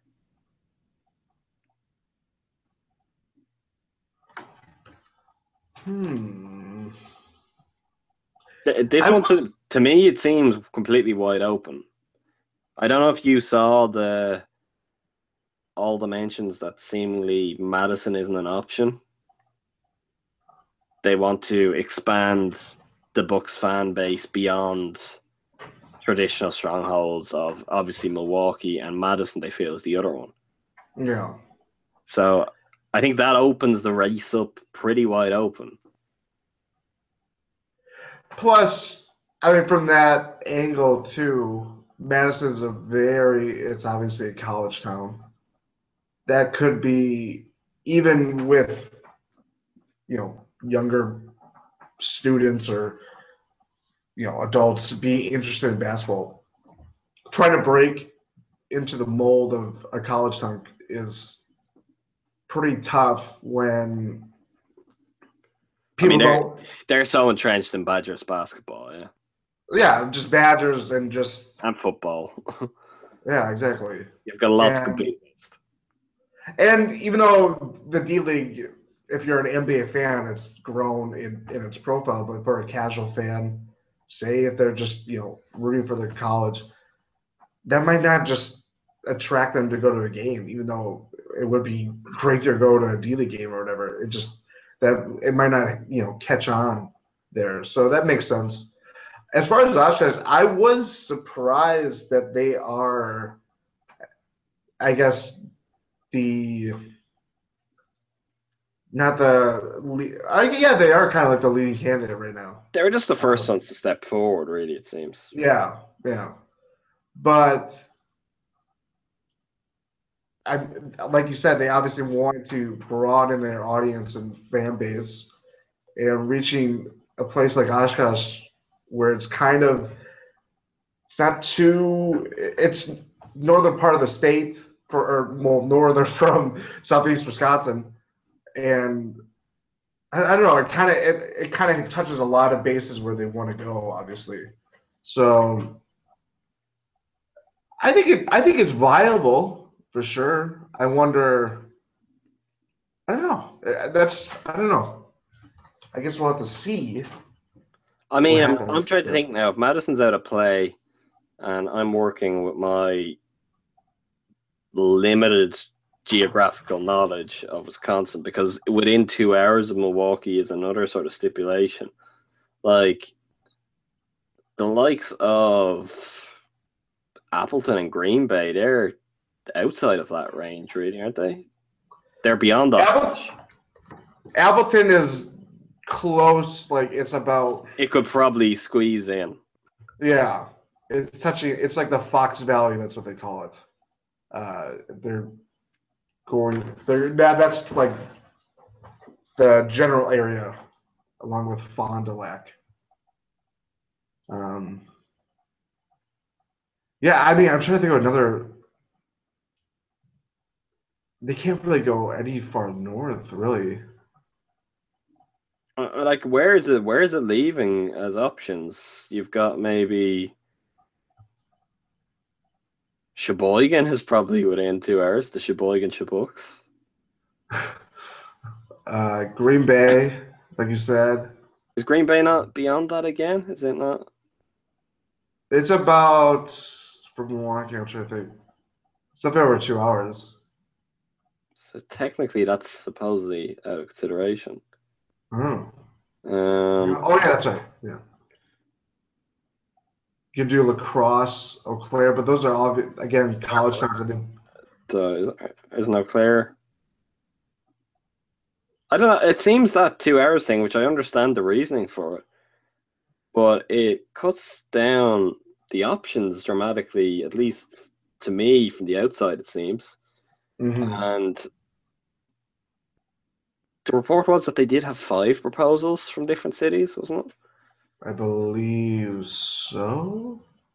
So you're gonna guess probably some cities who are outside of two hours are gonna make their pitch for it anyway. From what I know, Oshkosh seems a relatively good bet. A lot of the other places, as you said, Madison not being considered. Madison was probably the most ob- obvious choice, but you made a strong point where there are other college towns, Oshkosh being one of them. Madison is maybe on another scale in that sense, with just the pull that the Badgers have, um, could really take away from your product for a significant part of the year. Green Bay, I don't, I don't know if that's ever really a good idea because you want to go somewhere where you have a chance to be the thing, and you are going to be the most distant second fiddle in history in Green Bay. Mm-hmm. When football season is on anywhere in the state of Wisconsin, it's going to be difficult to get people to care about the D League team. But in Green Bay, I mean, doesn't doesn't There's sound like a no good chance. decision. Yeah. Um, I know it's tricky. The one thing I will say, I I wasn't quite keen on was the idea that they're going to build a new arena in Oshkosh. When I looked into this before, and don't test my memory by asking me where, um, but there seem to be plenty of pretty sizable arenas around the state that lay vacant more often than not. And we even talked about why don't they play in the new practice facility? That's the most cost efficient. That's that's about as within two hours as you can get being able to just walk down from your office in the practice facility to watch the D League games. Um, with them looking to expand the fan base, so that would seem to be ruled out too. I just uh, the idea of it should be so much simpler for many reasons. It's very inexpensive, it'll be very basic in comparison. I just don't think we need another arena building thing. You yeah. I mean, there's I know there's not going to be the red tape. It's not the same, but at the same time, there's got to be places that are perfectly up to standard that Mhm. you can slot in, and you could potentially have got this done sooner and started. It's not going to happen for next season, but there's got to have been places where they could have got the wheels in motion a little bit sooner and made it happen. I just feel like that's that's something that you go, oh, we'll be all on track. Everything's going to be good for next fall in time for next season. And then all it takes is whoever's contracted to build it, there's some problem, there's some delay, and you miss another season of having a D League team. It's like, why give yourself the extra complication if you don't have to? That's my only real thought on that. I'm open to if if any of you live in parts of the state that you feel meet the Bucks criteria, tweet at us. Make the case for for your hometown to be the home of the Bucks D League team. Interested to hear where you think could be viable candidates. The next question comes once again from Alex underscore Koenig 023. Most likely option Bucks move up, trade back, stay still, or trade away completely. Most likely option.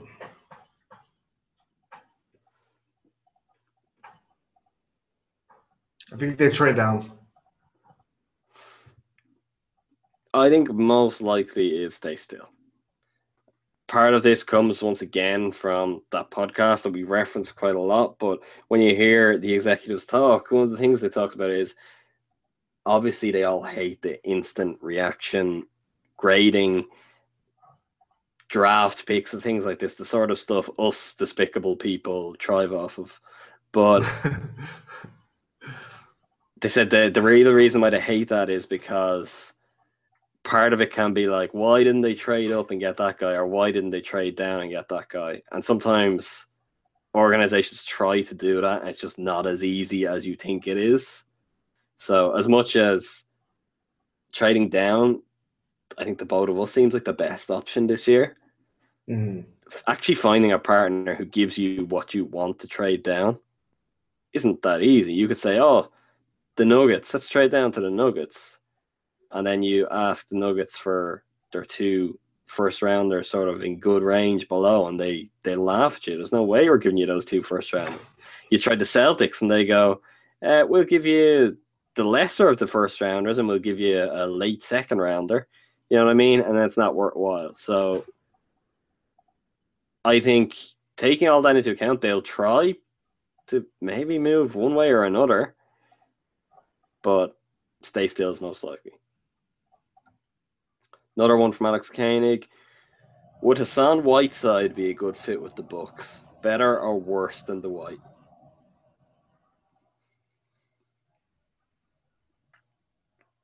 Mm, financially, no.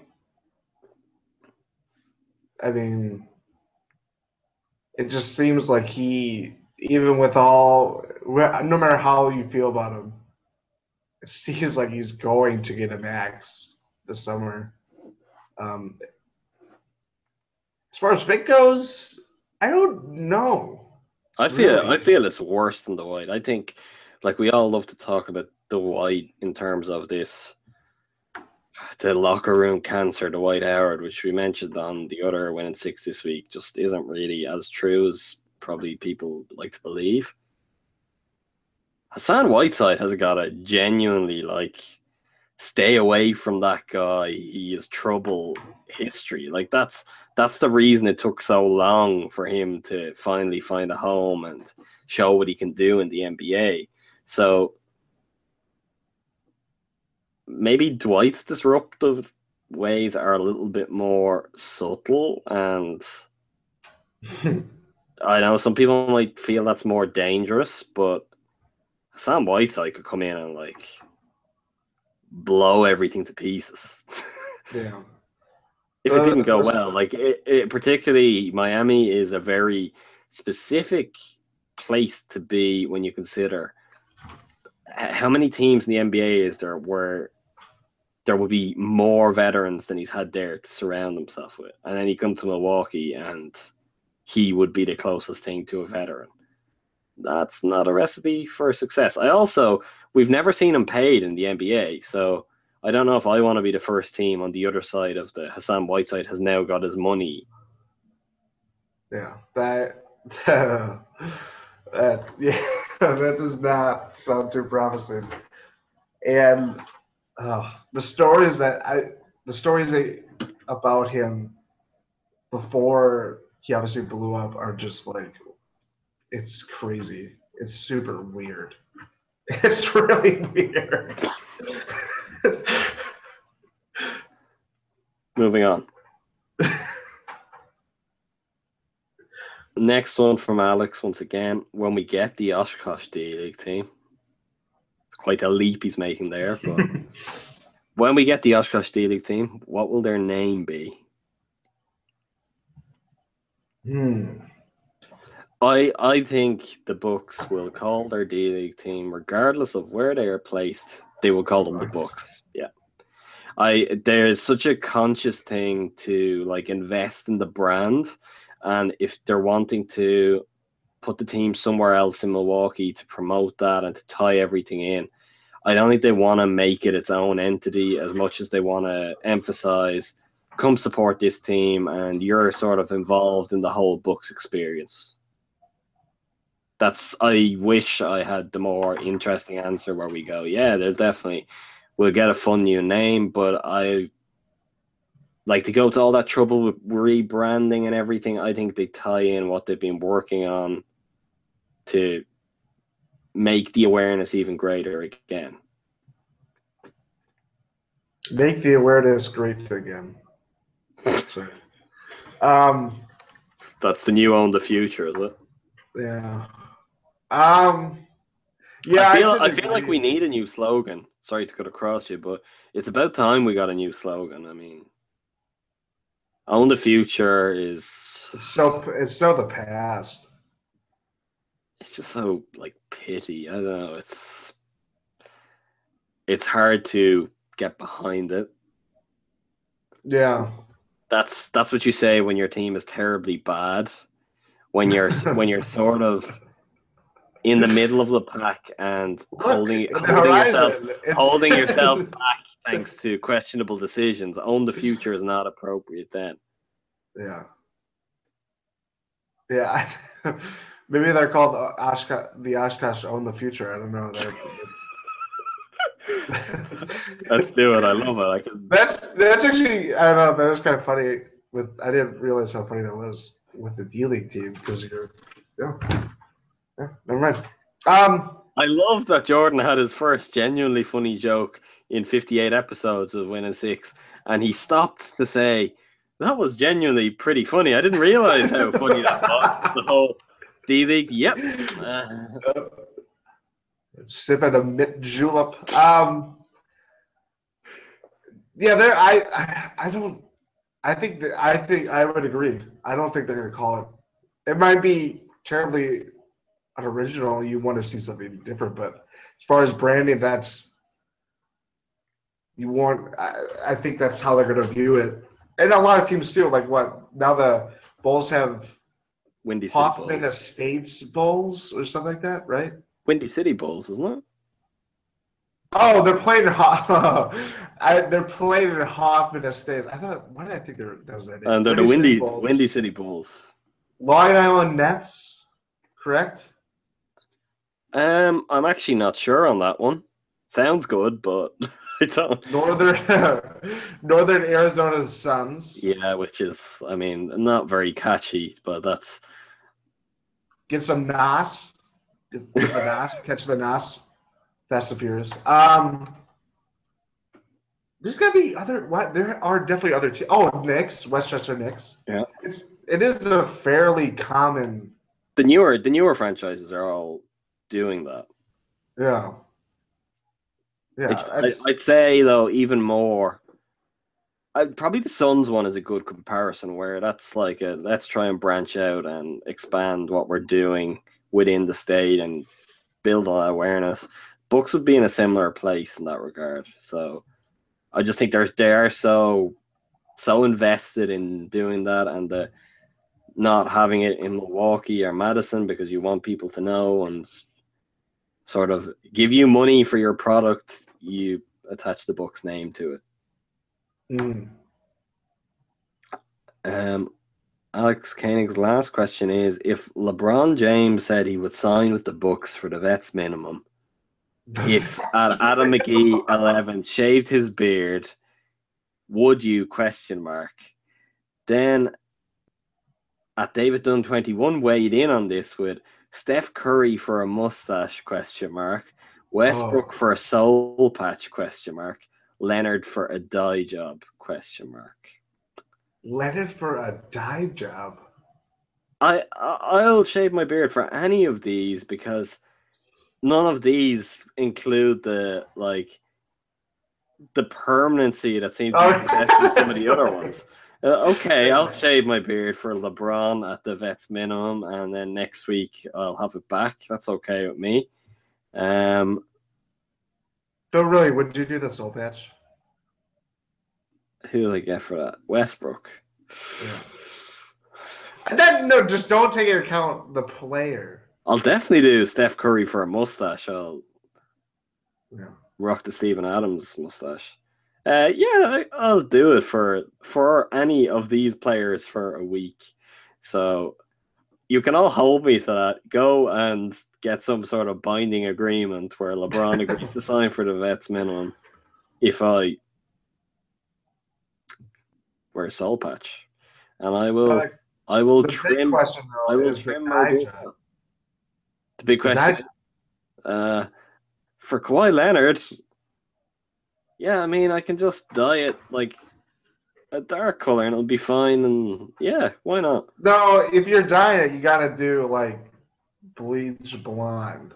Jordan, none of these are in the question. There's no if you're dying, you've got to. That, that wasn't what was asked of me. So, I mean, Uh, I've got sort of, I've got sort of a brown beard. I could dye it black. I mean, Yeah, let's live a little.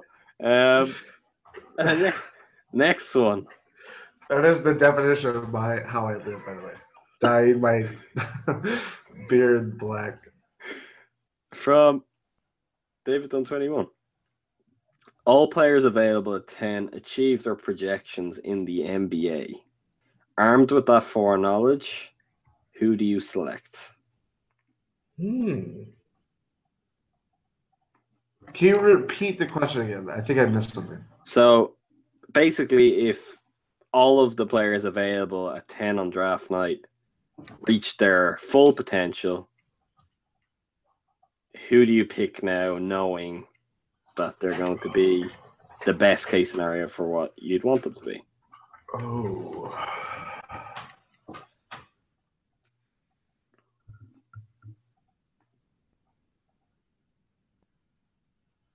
Man, that's a tough one.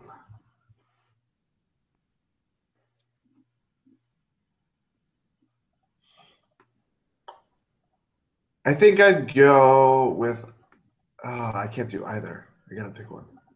I'm torn between two guys, so I might let you suggest two, just in case we're on the same two. I think I'd go. One would be Baldwin. Yeah. The other.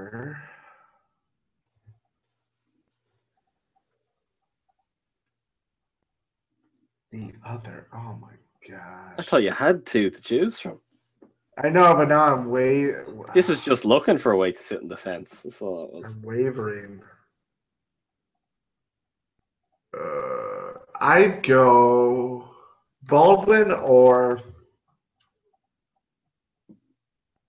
Oh man, I can't do it. I can't. Spit it out, Jordan. I go Baldwin or um um. I can't spit it out. I can't think of it. I think I'd go Baldwin. I'd go Baldwin or Marquese Chriss. Oh. I know that's not a fit, but if he, if he was, and I I am fully the fit guy, but if he manages to be everything that he could be, like the sky is the limit. With his with his physical tools, he's already got some sort of really positive things in a raw sense. But if he became a great defender, shot the ball better, he has this great athleticism, can rebound. He's a top ten player, if not even better, in the league. I think that's the closest guy this year you get to finding Paul George at ten. So not a Rudy Gay type player. Not a Rudy Gay type player. Okay.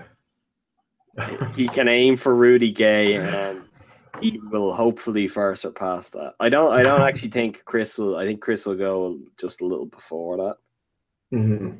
Uh, but players that'll be in the mix, he's definitely a contender. If it would be hard for the Bucks to turn down Baldwin though in that situation. Exactly. That's like it's he can already shoot, so there's a difference. But I know David will particularly appreciate this comparison in response to his question. But that's like if you offered any of us the Michael Carter Williams that we thought we were getting in the trade, and he's figured everything out. I mean, who doesn't take that guy?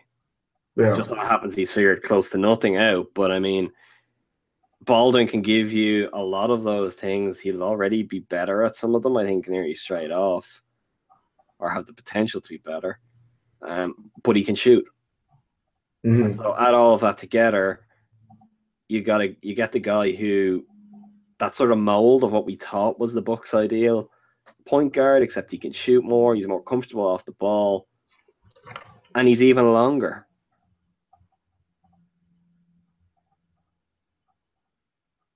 I I I would entertain Labissiere too. I'm not sure. I I, think- I'm not sure I even know what he is at a max sort of level. I feel like he's shown so little that Yeah. it's like you're just making stuff up if you're giving him a max ceiling. Hmm. You're talking about high school production, like the Yeah. I yeah, that's true. that's that's my that's my biggest problem with him in general. I can't get a read on him because I don't feel like there's anything to judge him off of. Hmm. Deyonta Davis is another strong contender if he could be if he could be I have a feeling this is the name that you were probably reaching for. But if he could be everything that he may be capable of, because he is one of the rawest prospects. I think he's going to be in around that range. So if you knew he was going to figure all that out and go above and beyond that, you could be looking at the best center power forward in the league. Yeah. Yeah. I wonder. Sorry to add one more thing. What would that say that applies in, as we talked about on the regular episode of the pod this week? What would that change your feelings on uh, Poeltl? Uh, not really, because if we talk about Andrew Bogut being like a good, as you said, Andrew Bogut now probably helps the Bucks a lot. Mhm. I, I think he'd come out quite well on that. We talked about it on the other, and it's funny. I've only seen more of this since we last spoke about it, but people are really, really down on the idea of signing Poeltl because it's not an exciting pick. Dear Therefore- children, dear children, that is the point. The Therefore, whole- it makes it excited. That's- that is the, the ultimate reason to get excited because the Bucks aren't going to get in their own way with an unnecessarily flashy pick. yeah. It's not. It's not really what this is all about. Um, I don't think Baldwin is exciting either in terms of his game. If he didn't have a six eleven wingspan for a point guard, I'm not sure people would be excited. So, like, I don't think either of those. The exciting guys, Chriss. Chriss is exciting. If Chriss is there, he's a really exciting player, and yet we'd get round to opening night and we'd be like, "Oh, great, we know no more about what way the Bucks should play moving forward." We've given ourselves another headache. I, I think I think Poeltl fares quite well on that. Mm. I don't think he's got the highest upside of any of them, but for what the Bucks are looking for, him at his best is pretty good situation. Yeah. The next next one from David Dunn also Denzel Valentine is clearly the kind of name a scriptwriter would have written for a 90s basketball comedy. He has like Eddie here. I don't I don't know if we're missing part of that. No, Eddie is a movie. Is Eddie a movie? Eddie is a movie with a Whoopi Goldberg. Oh wow, I need to look this up. Yeah. By the way, Eddie, Whoopi Goldberg has no eyebrows. Uh, take that for what you will. In real life Um, or in Eddie? No, in real life, she does not have any eyebrows. That's that's the sort of thing I would have thought I'd noticed before. Wow. How does that work? I don't know. She not get like sweat in her eyes all the time? I don't know. It's it's. I, I don't. uh, Maybe it's more common than I think it is, but she does not have any eyebrows. But Eddie was a movie with like a.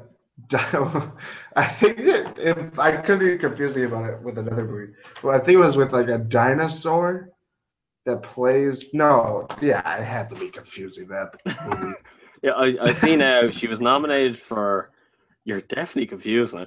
Um she was nominated she was nominated for worst actress for. I don't know where Oh. you're going with dinosaurs. It's the the plot on Wikipedia starts out with the New York Knicks are also runs in the NBA. The roster filled with players who either lack talent or are too distracted by off the court issues. Is this? Never mind. Um, nonetheless, limousine driver and rabid fan Edwina Eddie Franklin attends every Knicks game in the nosebleed section of Madison Square Garden. I don't know about you, but I know what I'm doing the second we finish recording here. oh no. Uh, the cast also includes Mark Jackson as What? No, that can't be the same one. Yeah, no. Well, I don't think it's related. It is Mark Jackson. No, it is. Sorry, I thought you meant. I thought you were talking about your dinosaur movie again. No, it is that Mark Oh. Jackson. John Salley. Wow. We've also got Vinny Del Negro, Dennis Horrible. Rodman, Muggsy Bogues, Vlade Divac. Wow. Oh, multiple former Bucks. Gary Payton, Anthony Mason, yeah. Marvin Albert also appears. Marvin Albert.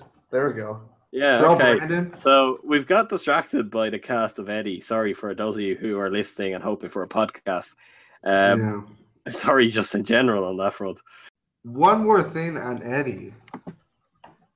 The director of the movie is named is Steve Rash, which sounds like a, a, a alias for Steve Nash. a lazy alias, I should say. Yeah, I don't know who Lazy chooses Rash to be there. I don't know. Um, the question, because I didn't even get through the full question because Jordan lost it. Started talking about dinosaurs. I, I have to get to the bottom of that one yet. The question was also Denzel Valentine is clearly the kind of name a scriptwriter would have written for a 90s basketball comedy like Eddie. What is the greatest made up name in the association? The wonderfully rhyming Latrell Sprewell is off the table, to be fair. Did you say fakest name? Fake name? Um, greatest made up name. As in made up in inverted commas. As in Denzel Valentine esque names. Oh, okay, okay, okay. Greatest name. Oh man, this is my wheelhouse. Uh, This seems like a question that was designed for you. yeah. Well, and I can't think of anyone. Oh man. I mean, I and not in a not in a Denzel Valentine way, but this is someone who I honestly had never heard of until a week ago when his name resurfaced and Ty actually had to explain who he was to me. But uh, God Shammgod has to Oh yeah. rank pretty Yeah, highly. That's yeah, that is huh. Hmm. Huh. Hmm. Uh, sorry. Uh man, I can't think of there's gotta be a great name out there. We were just talking about it on this week's episode. What name was it that is a great name? Why am I forgetting? Was it a free agent or No, I believe it's a draft draft guy. That Poeltl. This is this is stunning I don't know. Stunning. It's it's podcast. podcast has video. come to a grinding halt as we try to Yeah. think names. Oh man. It's this on the spot question. I can't think of a great name. For those of you who think we do preparation and have pre-prepared answers, now you know No, you don't. this is all on the fly. In terms of in terms of my favorite names, I mean I- Jon Brock Go on, no, go on. Jon Brockman, you can't go wrong with that. That just sounds so fake. It's the it's the Kent Brockman. yeah, yeah, that's right. Yeah, Jon Brockman. Um, oh man, I like Raheem Christmas. Raheem Christmas is a personal favorite of mine. that's a good one. That's like in a movie, a New Year's Eve or Valentine's Day movie where the lead character is Christmas. It just it still feels very made up to me. It feels like a like if someone was making a seventies prequel to Eddie. I'm guessing there would have been a player called Raheem Christmas. Yeah. Um. Yeah. I'm so disappointed in Jordan for this. This is I I I can't think of it. they're I'm all sure- they're I'm all gonna come to Jordan later, and he's gonna be. I know. I'm gonna like tweet them like people won't know what he's talking about. So Yeah. Damn it. moving on to at Shaq be snacking. Shaq has a very elaborate um, set of trades here, so stick with me. Okay. Crazy hypothetical trade here, but let's say the draft order goes Simmons, Ingram, Hield, Brown, and then Bender to the Wolves. They trade Rubio and Shabazz Muhammad to the Pelicans for the sixth pick and select Kris Dunn. The Pelicans trade Holiday for Monroe, and the Bucks select Jakob Poeltl at ten. Everybody winners? Question mark. Everybody. I think not the- Pelicans. Yeah, the Timberwolves are winners because they get Dragan Bender and Kris Dunn. Do they? Yeah. Yeah, they get Dragan Bender and Kris Dunn, and all they've got to give up is Shabazz Muhammad because Ricky And Rubio. Rubio. Yeah, he's like a weight off their mind. So just Shabazz Muhammad. Um, the Bucks don't win in that, do they? Well, I suppose to getting rid of Monroe, but is Holiday? I don't want a Holiday either, to be honest. So Yeah, I don't think that's I don't think that's really a win. Plus, again, like we talked about when we did point guards, injuries. That's a little his. Uh, it's I don't know. That stuff scares me. Stress reactions just scare me. that's that should be like your your Twitter bio. Um, Oh yeah, that's oh darn it. Another one from Shacky Snack. And on a more realistic note, should the Bucks kind of lay back with this free agency and strike in 2017? Current team and 10th and Greg trade make playoffs? Mm, No.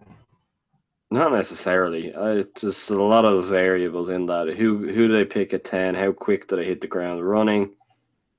Then if they're trading Monroe, for what to who? And plus, they're not going to have any more money in 2017. And the Yeah. cap's the cap's going to go up again. So let's try and get guys now and tied in for a few years as role players if you can hmm technically they're not looking for a star here, so yeah, I don't know. Um, from at Josie's Dwight Howard or Ricky Rubio. Thank you, uh, Josie's, for paying very close attention to personal preferences. Um, I will say Dwight Howard, hands down.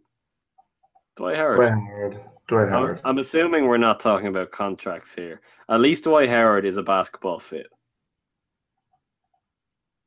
And a much better player at one stage, anyway. So, Mhm.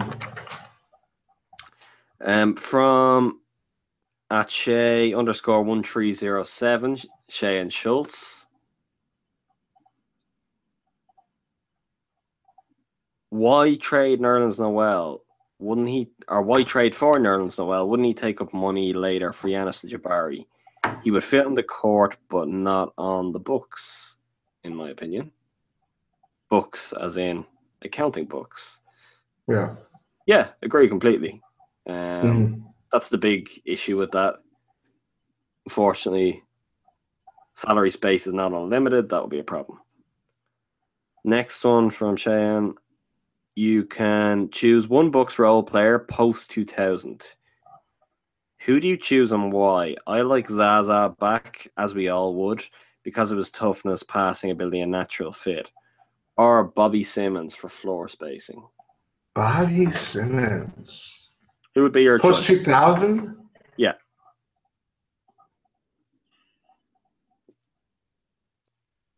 I have two answers. One honest answer. Two amusement answer. Um, I think I think honest answer I Dudley. I I think yeah, Bucks need a, a they lack a player who has the skills that Dudley or the strengths that Dudley has.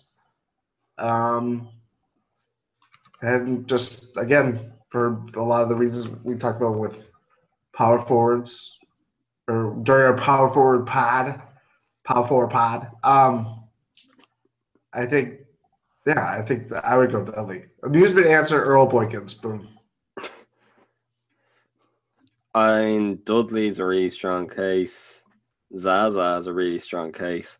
There's another more recent one though that Oh, you know where I'm going with this.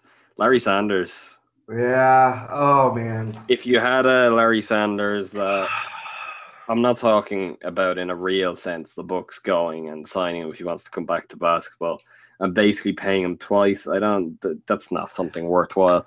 But if we're just ah. hypothetically bringing anyone back, if they could have had the Larry Sanders they sort of paid for, hope they had to begin with, that would possibly be one less problem we'd be looking at now trying to solve in terms of fit on the roster. I take back my answer. My honest answer. I would do Larry. Oh my gosh, I totally forgot about that. That's, yeah. Jordan looks so just. I He's oh, in such despair. Just I Larry man, I love Larry. last question. And this one, due to our own sort of schedule flipping with the mailbag, is a little out of date. But we can we can pretend things haven't happened yet. Shane asks, what finals matchup produces more Jordan Treske puns? Oh no. what would it have been Thunder or Warriors? It's harder to do Thunder. I think it would be Warriors puns. It's harder to do th- Thunder pod or puns. Really? Pods. I mean, they've got Yeah. like. I feel like their roster is much more. Their roster in in a perfect world, their roster would be great for it, but their names are like.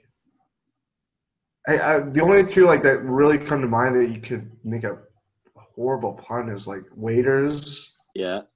Kanter, I think, as well. Yeah, Okay, I know like Durant is not easy to just. Durant's not good. Even Westbrook, I, you could do Russell, but that's Yeah, still you're making this out as if you have like really rigid rules of what you can turn into puns. I've Oh yes, I've- I do have. I've seen you make rules. puns out of. Nothing that turned into nothing. Yeah, I, I don't want to. I held off from saying I've seen you make puns out of nothing because it sounded too positive. But yeah, pretty much that is what what we're talking about here. yeah. Yeah, there, there's. I don't. I can't really think of any. Roberson doesn't. That's not a punnable name. Guess you could do Andre three thousand. oh my god. Andre afraid to take a three thousand. yeah, three thousand. Andre should shoot 3,000 three pointers in the gym this summer a day. Um, yeah, war. I would say Warriors. In fact, I did a. That it wasn't a pun, but I did a great tweet last night. Not to toot my own horn, but yeah. That's exactly what you've just done. I don't know if you remember that we're recording this where you just said you did a great tweet last night. Tell us about Yeah. your tweet, Jordan. I took a picture of Rick Barry doing. He's a, about to start his granny free throw routine, and I put the caption or the tweet said, "You crazy for this one, Rick?" That's a Jay Z reference. Uh, sort of topical considering we talked a lot about Chinanu Onuaku. That's right. Yeah, I forgot about that. By the way, I thought of a name that sounds incredibly fake. Let's do it. Devyn Marble. Oh, that's a good one. What about Dewayne Dedmon? Favorite of yours? Oh my gosh! Yeah, Dwayne Devin. Yeah, Because he's not even Dwayne, he's Dwayne. Dwayne. Dewayne Dedmon. Yeah, that's a great name. Yeah. That's the mailbag done. Before we finish up, some of you might be thinking, hmm, I haven't heard Ty Windish on the podcast in a while. Don't worry, Ty is just, he's busy with his schedule. His summer work schedule is holding up, but he will make his return very soon. He is still, however, uh, keeping Time Out with Ty firing, what we have generally termed as the less less official podcast of Behind Buck Pass. But with some news on that front, it will now be even less official because Time Out with Ty is sort of mutually going its separate way from us at Behind the Buck Pass. Nothing particularly dramatic about that, as it might sound. But as those of you, and I'd guess it's a lot of you who listen to us regularly listen to Ty's great podcast, it tends to go very heavy on general NBA, talk a lot about things completely away from basketball. And for everyone involved, we didn't want people who were only here for Bucks talk to also be subscribing and getting all this other general NBA or Game of Thrones or whatever it is in their subscription feed, and vice versa. If you're really into general NBA, you do not want to listen to three hours of Bucks talk a week. So it made sense to separate things a little bit. Um, Ty's podcast will still be around. It will still be out weekly or more than weekly. Um, he will be up on iTunes on his own channel very soon. I will link to it, if not in the article for this podcast, in our podcast for next week. So be sure to keep listening to go subscribe. Uh, Jordan and I will definitely be continuing to listen. We will hopefully be guests. It's been a while now, I think, for both of us, Jordan. He's moved up in the world and Yeah. we haven't got a call in a little while, but we would hope to be guests on there soon. And you will hear much more of Ty Windish than you would really like to hear on this podcast and future dates, I'm sure. So don't worry, you will still be like, oh, that guy again. Uh, but just quick sort of PSA for those of you who enjoy both of our podcasts. Time Out with Ty is moving as such, so you will have to set your subscriptions and all of those sort of things accordingly. That is it for this week, unless we have emergency things to do, which let's hope not. Um, but two podcasts. How lucky slash unlucky are you people? We will be back as usual next week. You will hear us on Tuesday. Be sure to check out all of our work on site. Subscribe to us on iTunes.